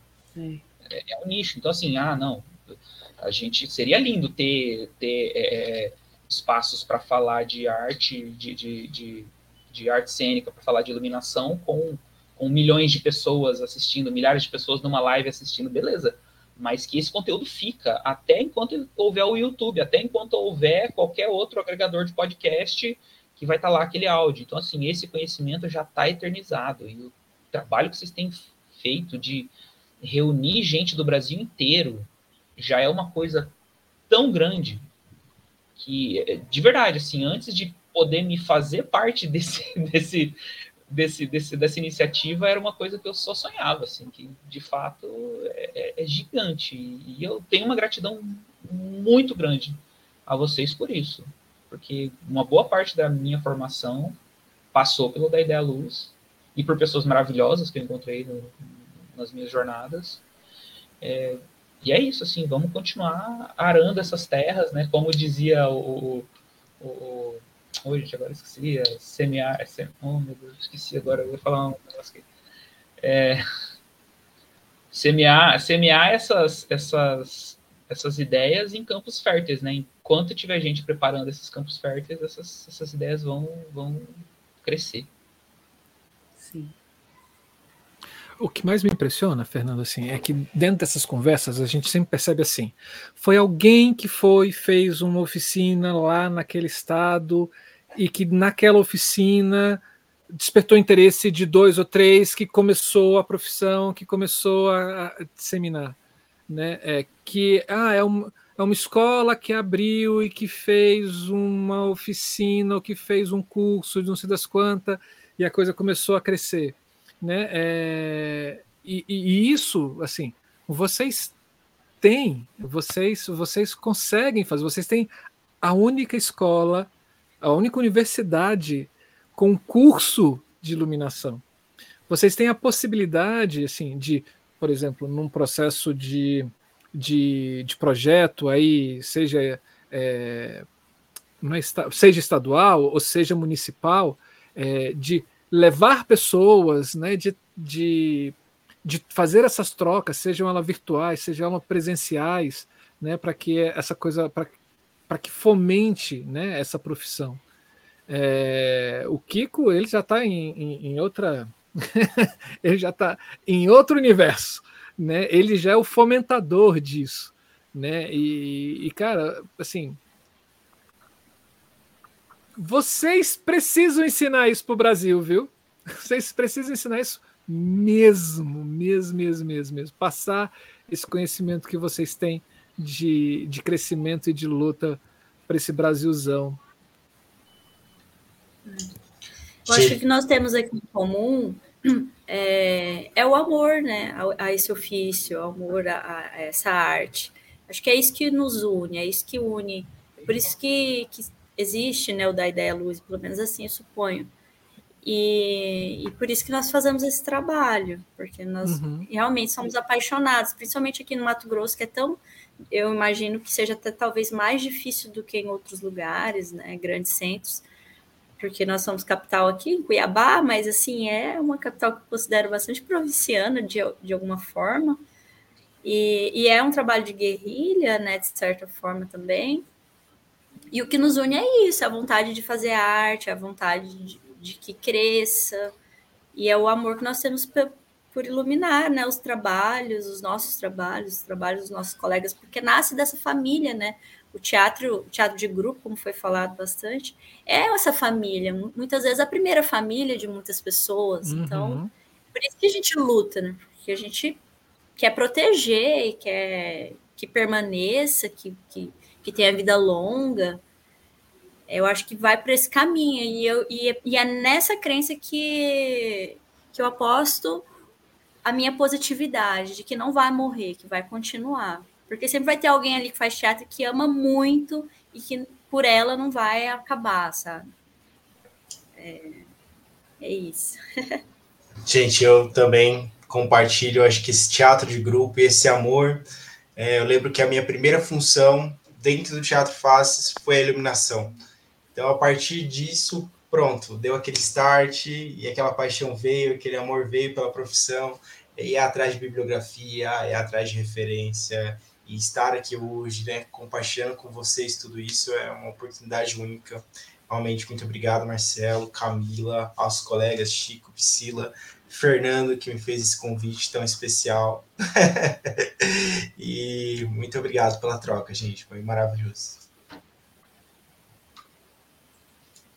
Gente, ó, eu, eu compartilho também de tudo que vocês falaram. Eu acho que uma característica forte para mim que ficou desse encontro é que vocês são artistas múltiplos, né? Porque é, eu acho que é isso. A gente consegue detectar, né? Eu acho, agora eu já estou falando com um olhar de especialista, de quem já fez bastante programas férias, de que quando a gente vai é, para alguns lugares, a gente percebe que são, são artistas, né? Que, que muitas vezes não desenvolve só a função de iluminador e iluminadora, desenvolve outras funções também. Mas vocês têm essa multiplicidade que estão o tempo inteiro buscando a afirmação da profissão ilumina iluminador e iluminadora cênica. Então, isso é muito bonito de ver. Eu quero desejar força, continuem a luta, vocês não estão só, a luta aqui também no interior de Minas é igual. Acho que a gente tem isso assim em vários lugares aqui do Brasil, então muito bonito ver que essa força em vocês, esse esse desejo, né, essa garra mesmo. A gente que agradece imensamente a presença eu quero também agradecer, é muito gostoso, gente. Eu falo isso, vocês podem falar, ah, ela tá mentindo. Não é, gente. É muito gostoso quando tem uma galera participando aqui no chat. Eu vou ver se eu consigo rapidamente, ó. É, Cassiane, Juliana, Ana, Karina, Micael, Grupo Penumbra, é, Júlio Rocha, Hugo, Angélica, Tatiane, já falei, Hermes, um, Amanda, Eloy. Olha que delícia! Essa galera toda foi falando aqui no bate-papo durante, então muito obrigada pela presença de vocês aqui. Vocês que estão assistindo no gravado, obrigada também pela presença. Deixem os comentários no comentário do vídeo, né? Não dá para ser aqui no chat ao vivo, mas comentem aqui no vídeo o que acharam. Se tiverem perguntas, perguntas façam que a gente vai tentar responder aqui com essa galera toda. É muito gostoso essa presença, essa mistura. Obrigada pela presença de vocês aqui e vocês aí. Obrigado pela oportunidade, mais uma vez, de estar aqui, de compartilhar, de aprender e, e de, de, sabe, de encontrar outras pessoas que, estão nessa mesma pira que eu, porque isso é, é algo que, que é muito bom, assim, eu conseguir encontrar pessoas que falam e que sonham as mesmas coisas que a gente. Isso é algo que não tem preço, de verdade. É, obrigada, obrigada. Gente, Ó, antes de vocês fazerem. Depois eu vou. Depois eu vou ver a gravação para cair a ficha, tá? Olha, cair a ficha revela sua idade. É, né? Isso é verdade. Não é? Mas agradeço muito o canal por né, é, é, proporcionar isso pra gente, para todo mundo. É, ao grupo Penumbra também, que eu sou integrante do grupo, né? As minhas formadoras maravilhosas, eu aprendi muito com Priscila e Karina, né? E ainda continuo aprendendo muito. E é isso. E, ó, Priscila, e vamos conversar, viu? Eu aprendi Essa muito com você. As, as, aulas são maravilhosas porque é sempre uma troca, assim como nós uhum. estamos trocando aqui agora, né? Compartilhando. E é tão bom, gente, quando tem assim, né? Muitas vezes foi falado a Priscila, o nome da Karina, ah, é tão bom ter mulher. Você fala, ai, Isso, pronto, ó, estamos aqui, as companheiras. É uma é. delícia, é. gente. Obrigada por existirem. É, é, Karina, é abraço. Eu tenho um, uma resistência dentro da outra. É, justamente. Eu passei, assim, as pessoas com quem eu tive os primeiros contatos com a luz foram mulheres, a Grisel, a Karina, a Deise Calaça, e eu trago isso com muito carinho, assim, porque não me ensinaram só a iluminar, mas me ensinaram sobre essas lutas que elas têm que ter uhum. todos os dias. Né? Sim. Então, as, as mulheres do teatro experimental também, que estão vivendo isso com a gente, né, assim, é, é é muito bom poder dividir a vida com essas pessoas. Obrigado. de verdade. Que bom. Então é isso. Alguém mais algumas considerações? Então é isso, pessoas. Vamos lá. Assim, gostaria de agradecer muitíssimo mesmo a presença de vocês. Foi uma, uma presença assim estonteante. Foi, acho que um bate-papo muito, acho que dá uma dá uma energia para seguir em frente. Eu acho que é essa é essa sensação que eu que eu sinto agora no final desse bate-papo. Né? Esperança né? no que... coração. Esperança no coração, acho que é isso mesmo. Né? Espero que você que esteja aí do outro lado tenha gostado. É, fique atento nas nossas redes sociais, porque lá a gente divulga todo o trabalho que a gente faz aqui dentro Da Ideia Luz. A gente está em todos os agregadores de podcast, então se você gosta de ouvir o podcast, a gente tem lá o Da Ideia Luz. Quase todos os programas também estão lá, é só você escolher. São mais de 200 programas lá no podcast, são mais de 230 no YouTube. São bate-papos interessantíssimos esperando por você, todos eles falando sobre essa profissão desses trabalhadores da cena artística, da cena teatral, da cena das artes cênicas, né? Fiquem ligados, porque semana que vem, isso já está confirmado, eu já posso falar aqui. Semana que vem, para quem está no ao vivo, tá? Para quem não está gravado, depois procura, porque a gente vai falar sobre a participação do Brasil na Quadrienal de Praga de 2023. Quadrienal de Praga é o maior encontro mundial sobre a linguagem dos bastidores da cena, né? E assim, e tem muita coisa legal que a gente vai debater e a gente vai bater esse papo lá na segunda-feira da semana que vem, fechando com a nossa programação de férias com chave de ouro. Fique também a dica para você acompanhar as, os outros programas férias que a gente fez com outros estados também no Brasil. Dá para você ter um começar a ter aí uma visão meio que geral de como é essa profissão dentro do país e é muito legal, tem muita coisa diferente, tem muita coisa também muito igual. Vale a pena assistir. É, convido a vocês a assinarem o canal, né? Se você não é, se você não é inscrito no canal, se inscreva no canal, acione o sininho, deixe o seu joinha, compartilhe esse vídeo com todas as pessoas que você conhece. E se você gosta da nossa programação, se você gosta do nosso trabalho, pense com carinho em se tornar um membro do nosso canal. É um Seja membro! Olha aí, ó, o membro tá falando. Daqui um pouquinho vai virar sol, porque a gente tem categorias no membro. falta pouco, falta pouco. É uma quantia muito pequena por mês é, mas que para a gente ela é muito importante, ela é gigante com essa quantia que a gente faz as nossas divulgações aqui dentro do canal para que mais pessoas tenham acesso a esse conteúdo. Agradeço mais uma vez, eu não canso de agradecer a vocês que estão aí, Camila que está aqui, Chico, Priscila, Kiko, Fernando, muitíssimo obrigado. Saiba que o Da Ideia Luz existe por causa de vocês, né? Dessa cumplicidade que vocês têm com a profissão e com essa generosidade que vocês têm em compartilhar esses conhecimentos de vocês com a gente aqui no canal e, consequentemente, com quem assiste a gente via YouTube ou escuta a gente nos podcasts da vida. Muitíssimo obrigado. É obrigado, isso, gente. Um beijo para vocês. Até semana que vem, minha gente.